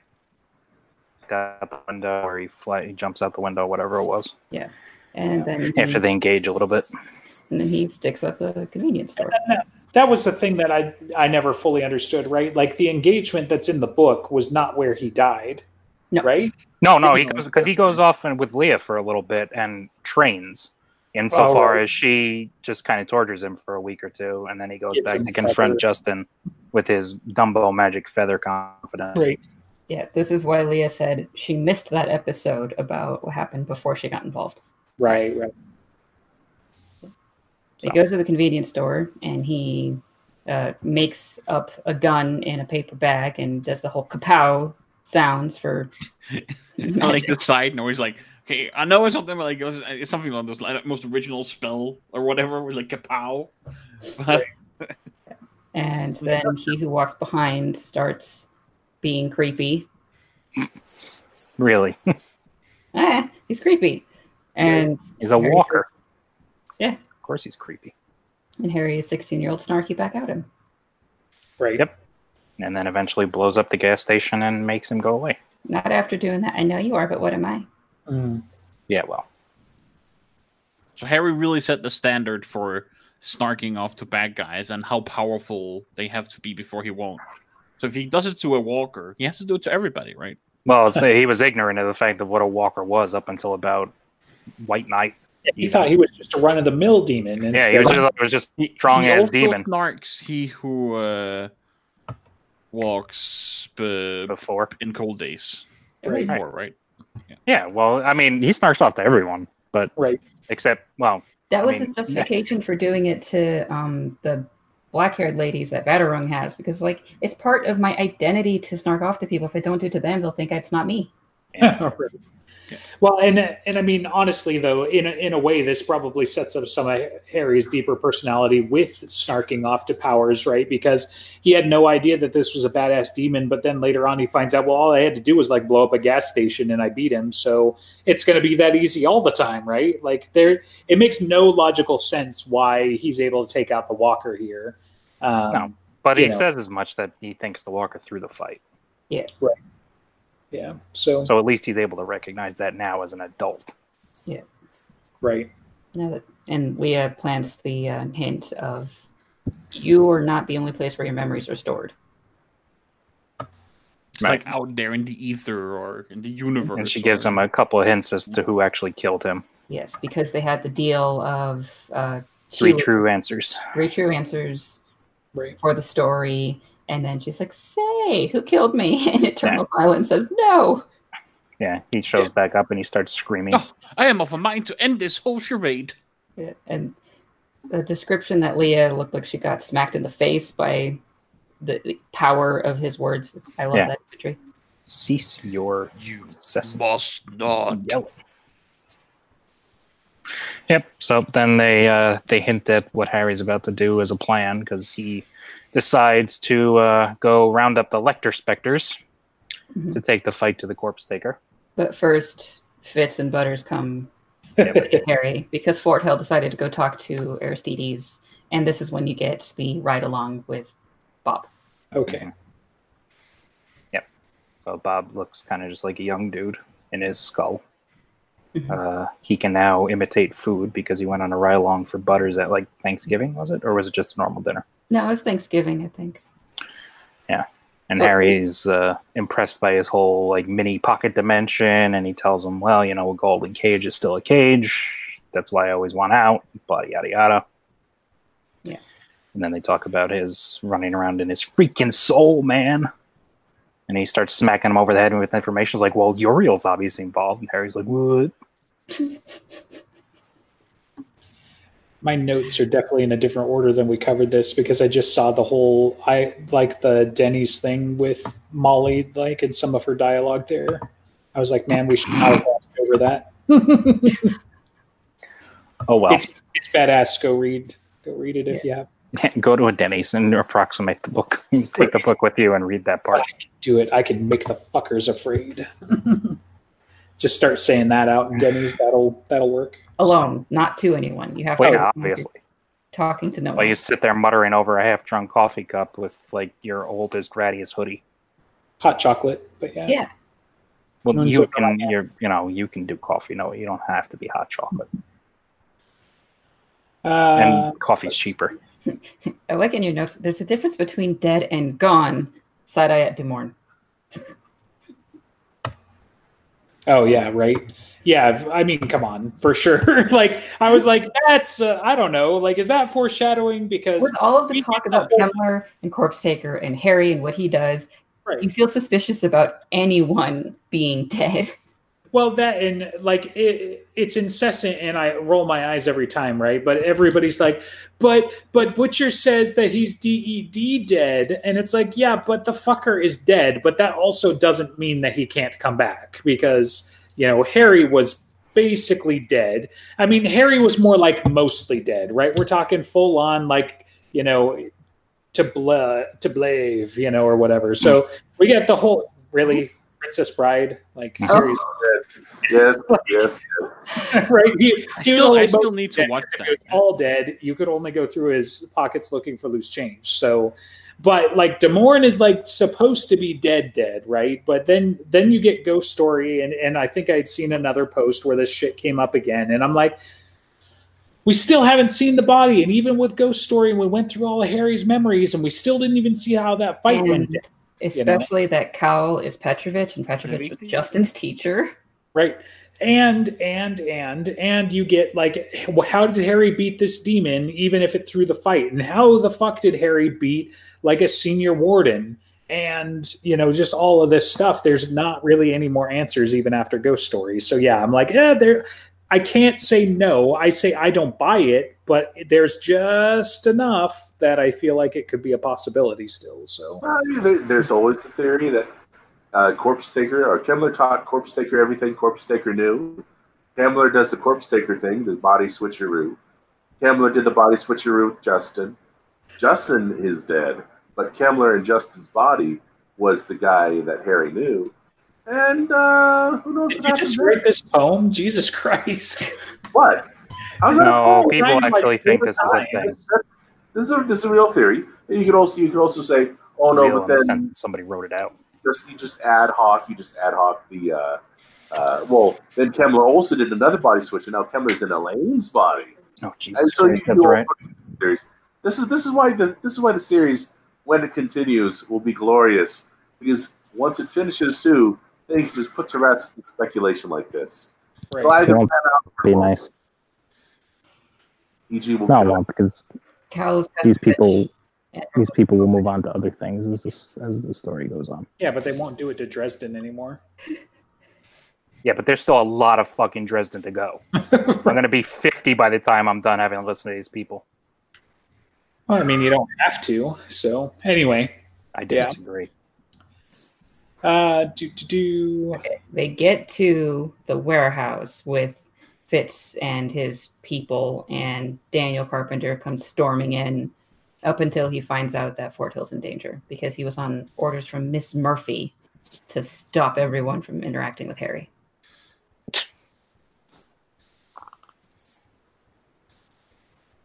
That's it.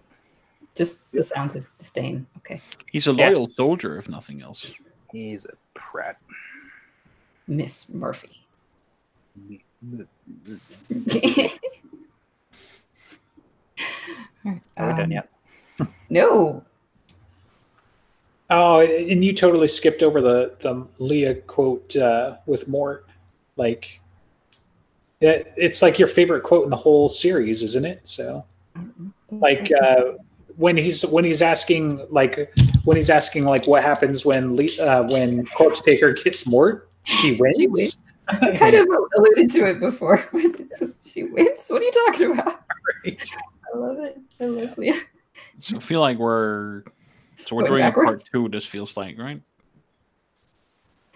Um, No, sorry, I'm just going through my notes because, like I said, they got kind of jumbled the, with the way we approached them. So yeah, we're so we're talking to Aristedes. Uh, Yeah. Side-eye uh, to Mort. Butters and Daniel are pretending to be wardens, and Harry goes finding Forthill, and there's an angel of death standing over him, and he immediately threatens her. I'm gonna kick your ass. Like, what makes you think you could? Also, I'm not that kind of angel. like, Yeah, you know. and her uh, purpose is to protect Forthill, should it be his time, Right. because he's a good person, and he And gets. and things like to eat good people. Yeah. So Do- And then, I- of course, she uh, addresses him by his full name, the Right. perfect information, and all this, of course. Like, Right. I, think, I think this happens a couple times in this this book or recently. Well, Uriel does it later. Yeah, that's right. That's right. Harry Blackstone Copperfield does it. Yeah, I mean, so the the whole pretending to be wardens thing I thought was neat and inspired, especially with Butters like being the DM, right? Like, so it's him thinking on his feet and you know doing a mocking accent and all this other stuff. But then you get to the end, and Aristedes has just enough savvy to be right for the wrong reasons. And Harry's little explanation about it, where it's like, so hey wardens. And they're like yes. And where's your swords? And the butters is like uh wrong answer. And, and harry was like shit if i had thought about it i could have given him a believable answer but the, he did the one thing he couldn't do which was hesitate. So then the, and the annoying part is it's based on like a false assumption, right? That's so right. Well frustrating. because because any of the senior wardens which there still probably aren't a lot of those guys around right? But it's still the cloak as well as the sword are part of the uniform. You know Luccio made those you know part of the the the piece that stands out for the wardens. So that's still part of the myth of it you know in a way. So The problem is Butters was involved. jeez. This was remind still me remind me who you don't hate in this in dresden files so Lots of people, more people than I do. like But like Like- all the prominent ones keep getting screen time. Name name three people you don't hate in the Dresden Files, like other than Harry. No, I hate Harry half the time too. I mean, Harry's dumb, but you know, Uh, well, I mean, like I like uh, pretty much all the other wizards. I like Carlos. I like Ebb. I like listens to wind. I even like Langtry. Uh, I like Mab. You know, I like uh, who the hell was uh, uh, Butters, you like Butters? Butters? You know, I like Bob. Like I said, I like most people. It's just Eternal uh, Demon silence. Reach? like yeah, Andreas. Reach is fine. You like Andreas? There's no character called Andreas in the Dresden Files that we know of. Yeah. Silly Ben. So, I thought you were other- a fan. other than the fight with Ari- Aristedes, like the, go ahead, you're gonna say something, So there's the fight, and then Fitz gets his he's going to be a hero moment instead of a coward, right? and then that all gets Not now I know. you'll run forever. mhm. and then things get tied up and stories get concocted, even though they don't make sense and people don't ask questions. And yeah, and Harry finds out that Bob's been shadowing him the whole time because they still didn't trust him. Yeah. And yeah, really. I had this fucking theme that, and that just it bleeds into the next book too. Well, yeah, it's still, books. it's yeah, exactly. It's still ongoing, right? Like pisses I, me off to no I end. believe, like, and and we're about to get to those books, so we'll know for sure then. But I believe, I mean, Karen mostly is over it, certainly by Skin Game. Like, she would almost have to be um, to to fulfill her role, and then. Um, Michael, you know, like I don't think he's ever Michael's never not trusted Harry. yeah, like not well, not he, he he hesitated a little in small favor. I mean, even when he was possessed by a demon, he was he still trusted Harry. Right. Well, and I'm trying to think there was another there was another moment, but anyway, yeah, like um you know, he definitely had his concerns over the whole shadow incident, you know, with uh Lasciel and everything and Lash. But, you know, like he either way, like he's still you know, yeah, ultimately he's still on Harry's side, but yeah, like anyway, a lot of a lot of the people, yeah, still don't quite trust him, but I think Murphy is slow on the uptake here. Molly jumps in. You know, she pretty much trusts him immediately. And, Murphy's reasoning that gets explained at the end is like she didn't want to think that he was actually dead, so she was refusing to believe that that was his ghost. It wasn't should just that. Suck it up. it wasn't just that, but they also talk about how it's not the first time that she's been attacked by something that looks like Harry, which means she's still fucking sore about the nightmare from Grave Peril. Mm-hmm. So, you know, and it's like, oh my God, it was one time. Like, you know, like it must have really done a number on her though, right? Because like Harry Yeah. talks about the psychic trauma, but it's a lot of tell, don't show, right? So there there isn't a lot of ways to empathize with her because it's like from my perspective, the thing had her for like five or ten minutes and did whatever, and then Harry put her to sleep, and then okay, we've got like I think the next book she's still a little sore about it, but after the ogre fight, she's mostly getting her mojo back.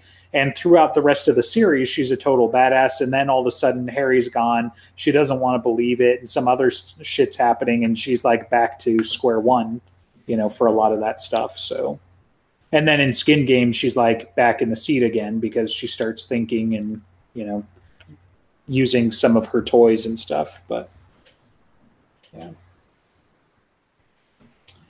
Um, do, do, do. So after the fight in the warehouse, I think they decide to try to storm Normandy.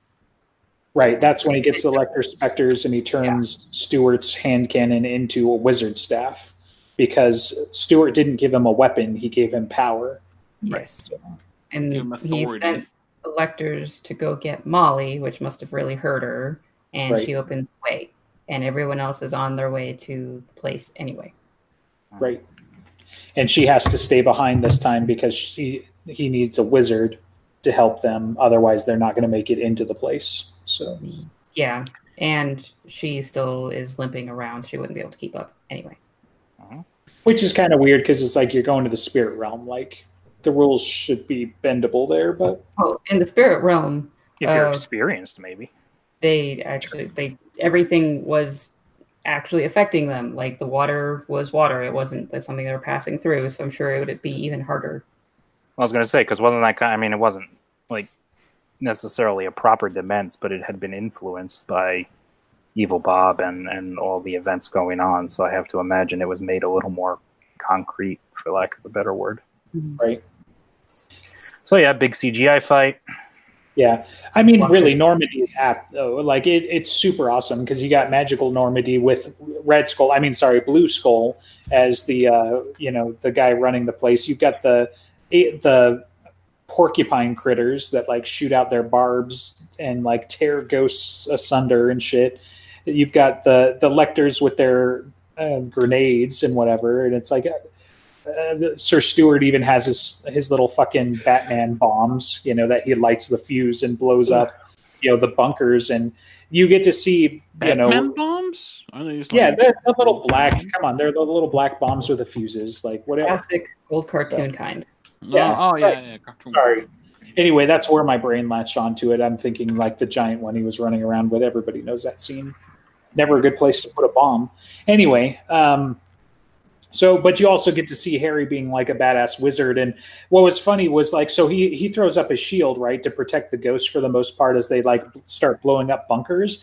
And at one point he's like, Man, I, I don't know how long I can hold this against that kind of fire. It's pretty crazy. It's gonna be less than an hour. What do you mean less than an hour? You can hold your fucking shield for an hour under heavy machine gun fire? That's badass, you know, like uh, it's just kind of funny. He's like, I don't know if we're gonna have enough time to do this. So Yeah. And also, he, he kept having the specters being all spread out, but what they do later is like just literally pile in on top of each other.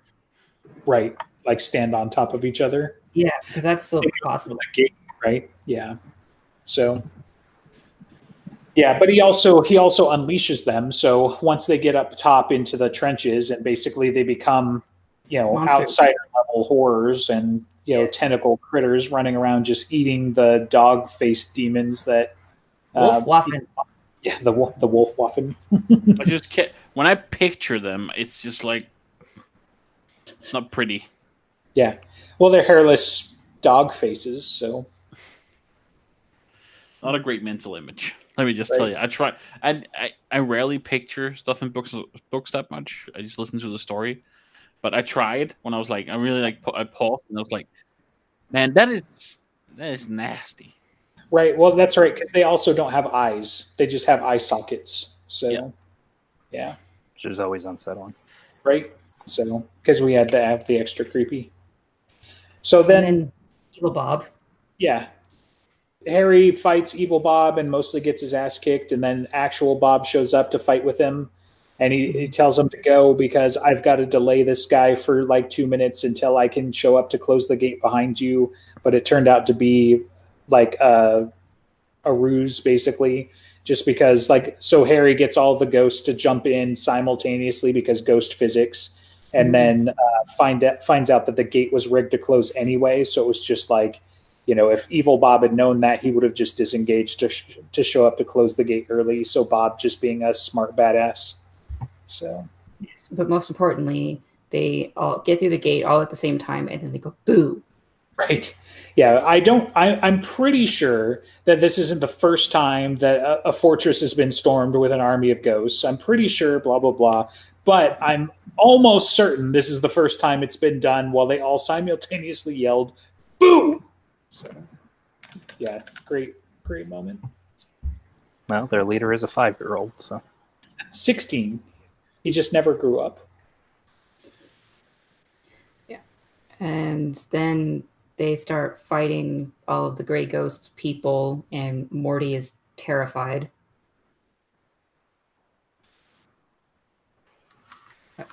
And he, he keeps telling Dresden how much of an idiot he is for for bringing them there and for for attacking. Right? yeah, because they get eaten. Like, Yeah. Yeah. Well, he knows that now, but yeah, I mean, so Harry basically has the lectors run around and like start breaking shrines as like the remaining guardian spirits fight the Lemurs, and That then the subtitle of his autobiography. Well, I knew that now. right, yeah. He died doing the right thing. He knows that now, and other Harry Dresden stories. Maybe that's what the third uh, thing should be. The There you go. Anthology. But yeah, so uh, he and Corpsetaker have a badass three dimensional wizard ghost fight as they like disappear and reappear and throw fireballs and lightning at each other, in Uh, through walls and all sorts of crazy stuff. right? And then she she keeps like picking away at the lectors as they're like breaking the stuff, and then finally she goes to like the last one to defend it, and then she's like, "Wait a minute, you don't even know why these are here," and then she breaks the last one. So, which. And then- like remind me why she thought that was a good idea because like the only thing that i thought was going to happen initially was like the whole race was like it was mostly to keep the race contained but So it was to keep. I don't know. Now she needs to eat all of the race and get enough craziness to be It's able. what to take keeps the war other up, which is keeping the entry team from entering, which she needs them so she can manifest and take over one of their bodies.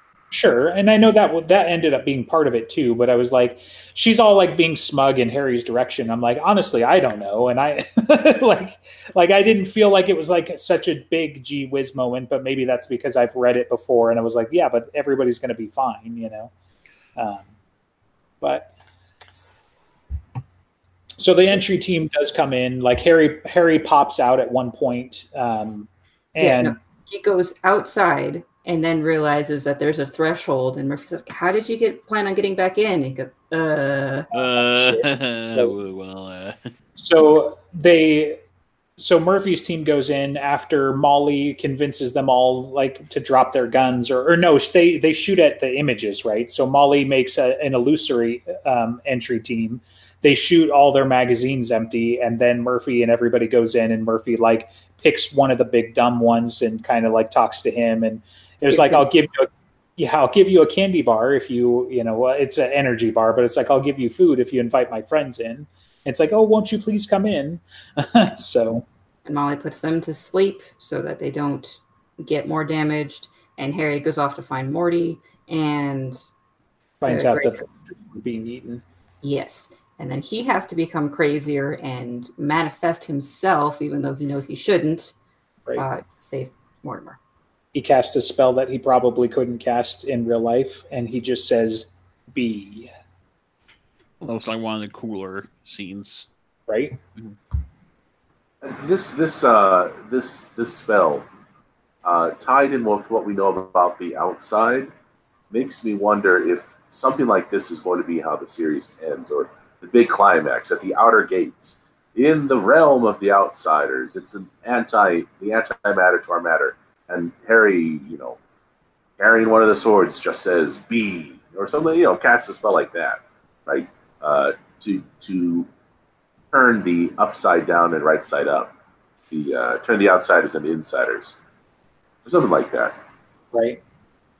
Maybe. I mean, hopefully not, because if he makes some insiders, I think And he we're, lets them in.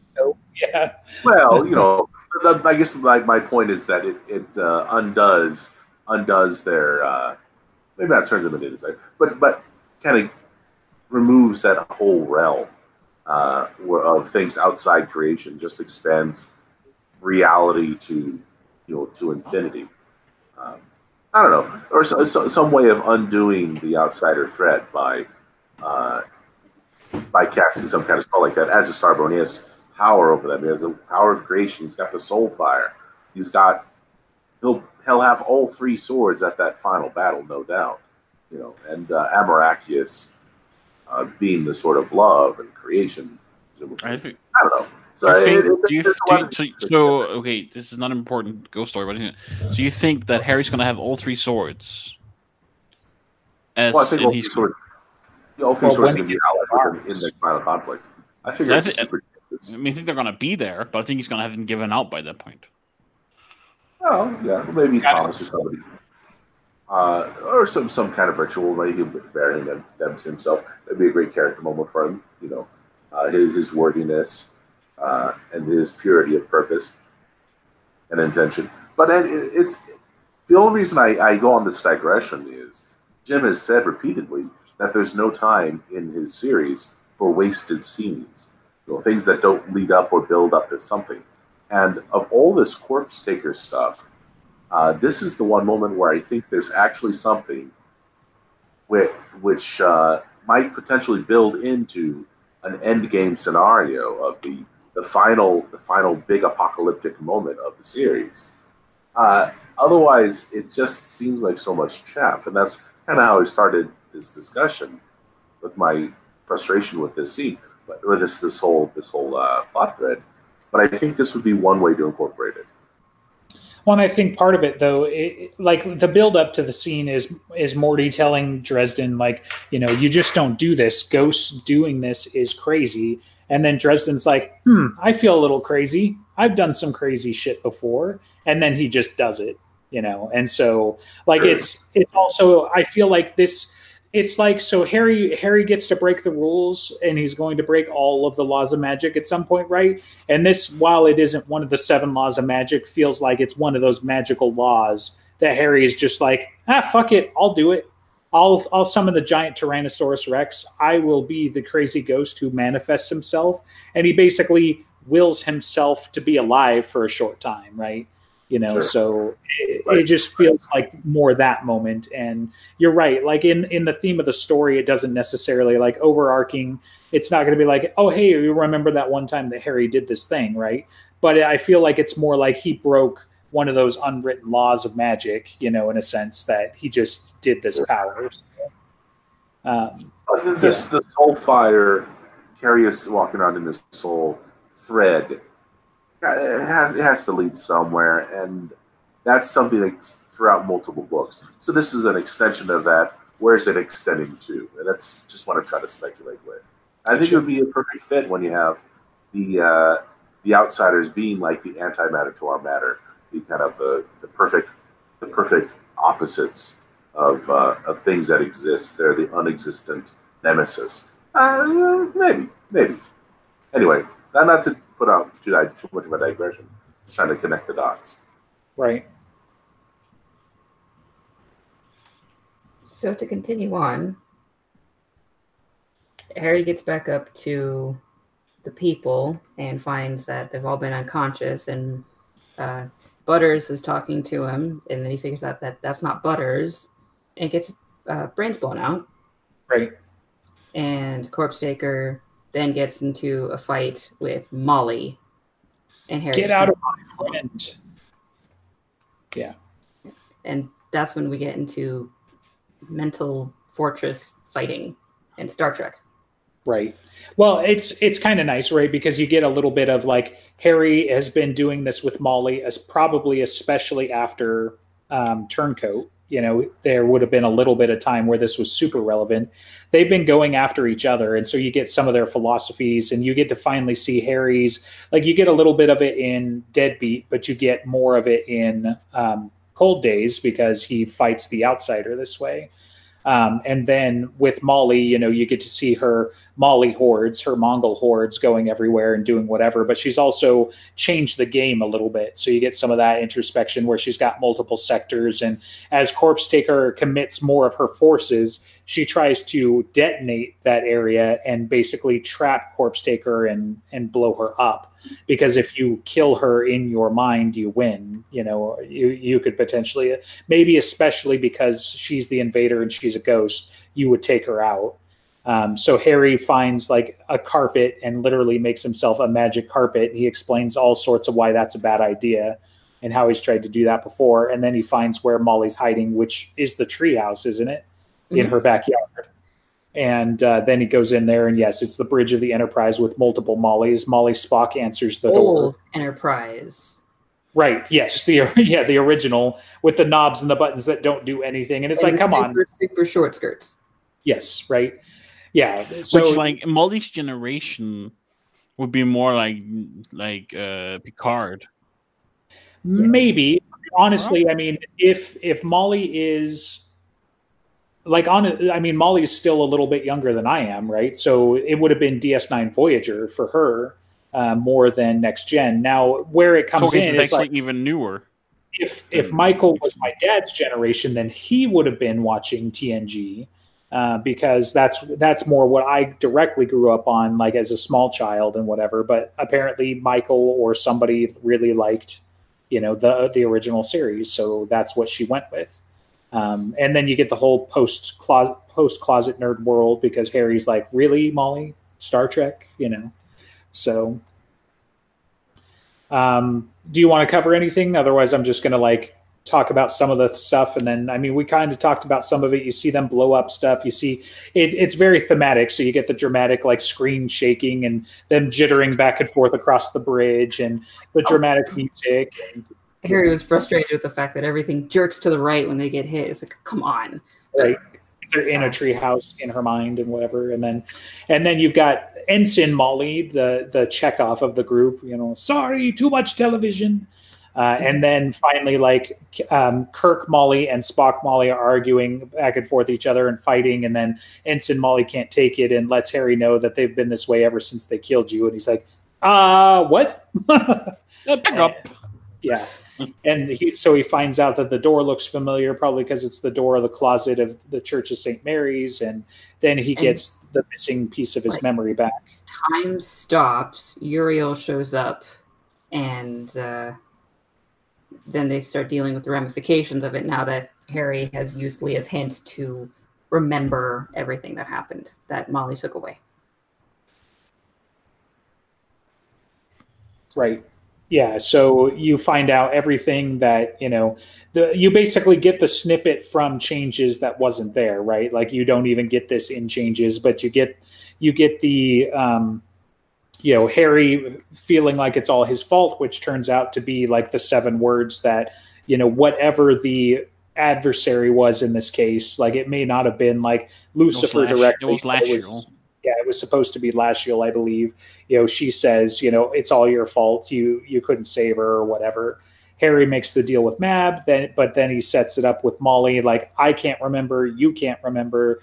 He calls Kincaid to call in his favor to have Kincaid shoot himself, uh, and then basically Molly has to like get rid of their memories, but has to do it in such a way that Harry doesn't even suspect anything. So they just make it from when he wakes up.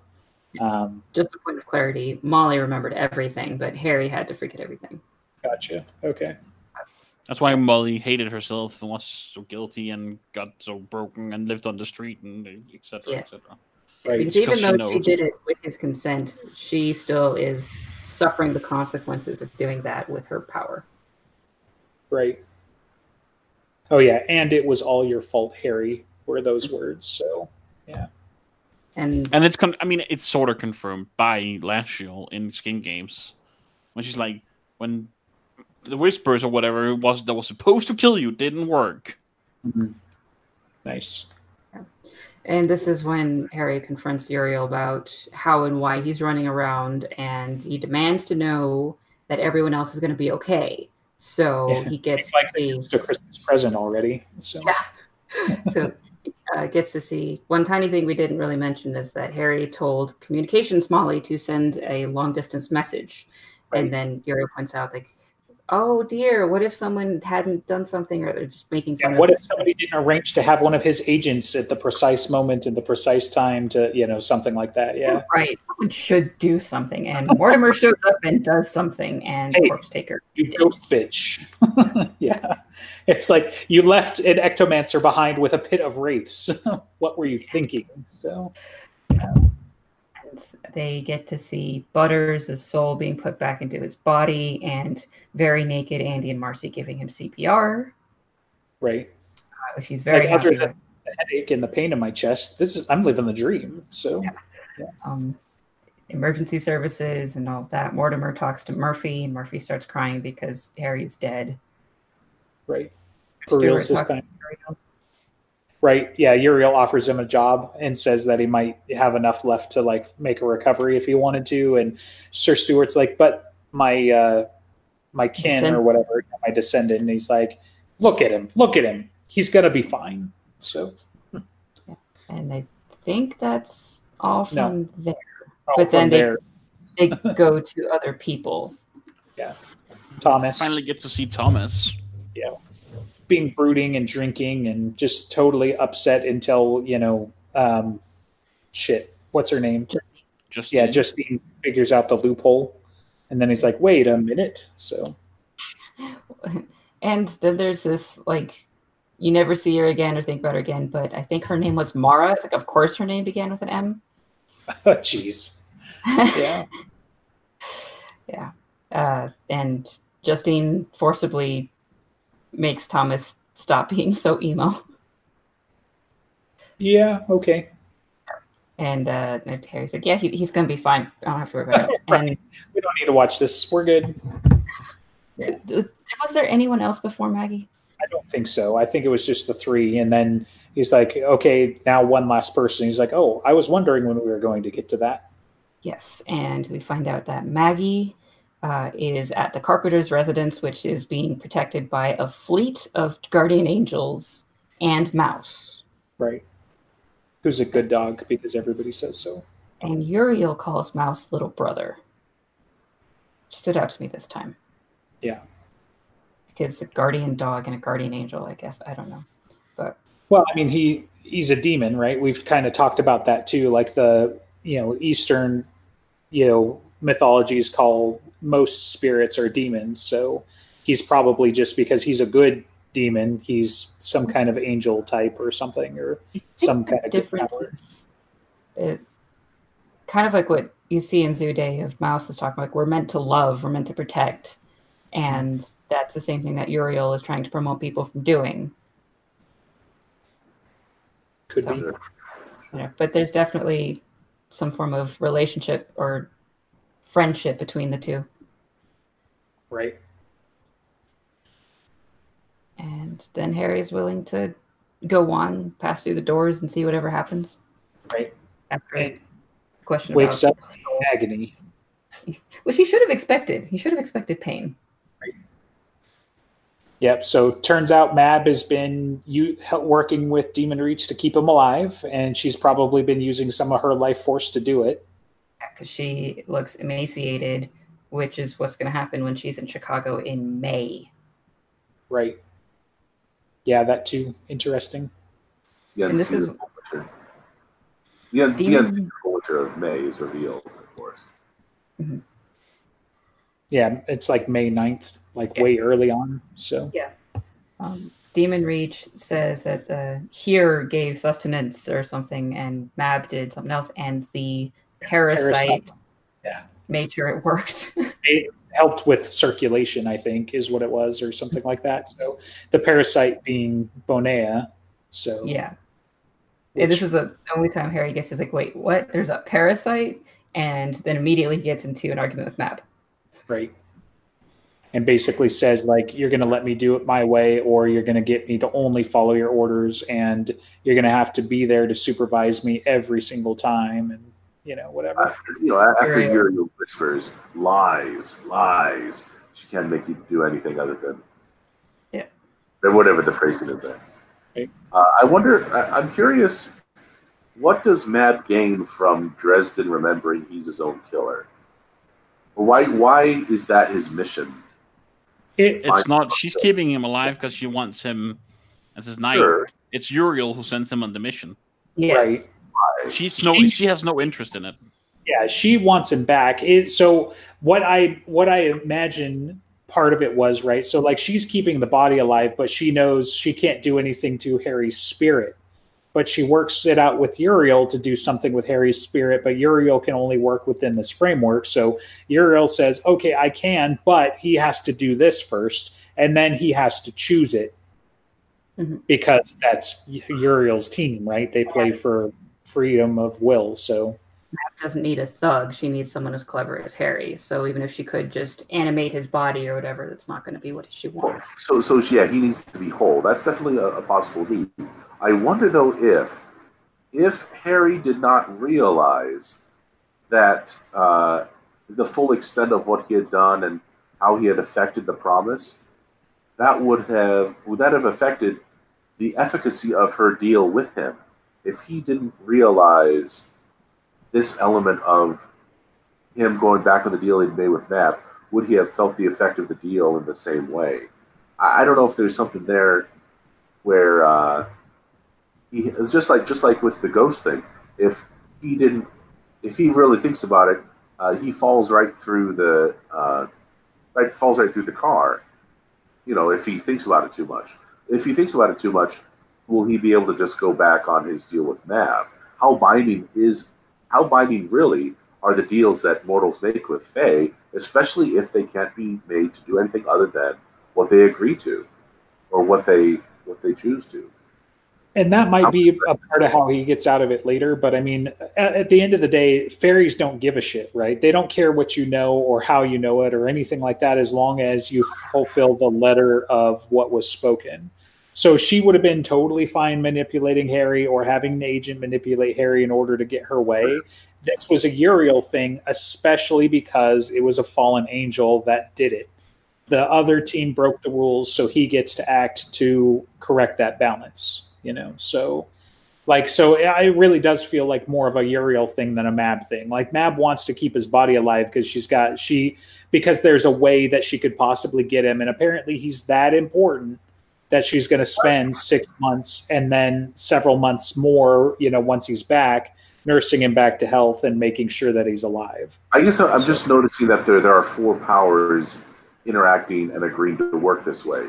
You have Uriel, you have Mab, you have the parasite, obviously problem for self-preservation on that last one, and you have Demon Reach, and they all I mean, have something to benefit from this cooperation when they're very different kinds of entities. Right. I'm I'm I'm under the impression that Uriel didn't make any deal. He just did his own thing, and Mab is like, guess I gotta wait for him now and keep his body alive. I thought I thought there was the implication though that Uriel and Mab were working, or not, yeah, that they were at least working towards a common goal. You know, I like she just something. expresses annoyance about Uriel's whole stick, like what had to happen. I think that's the only thing she, that's really mentioned in, in, on Mab's part. The the the whatever she calls Uriel's gambit paid off or something. Right.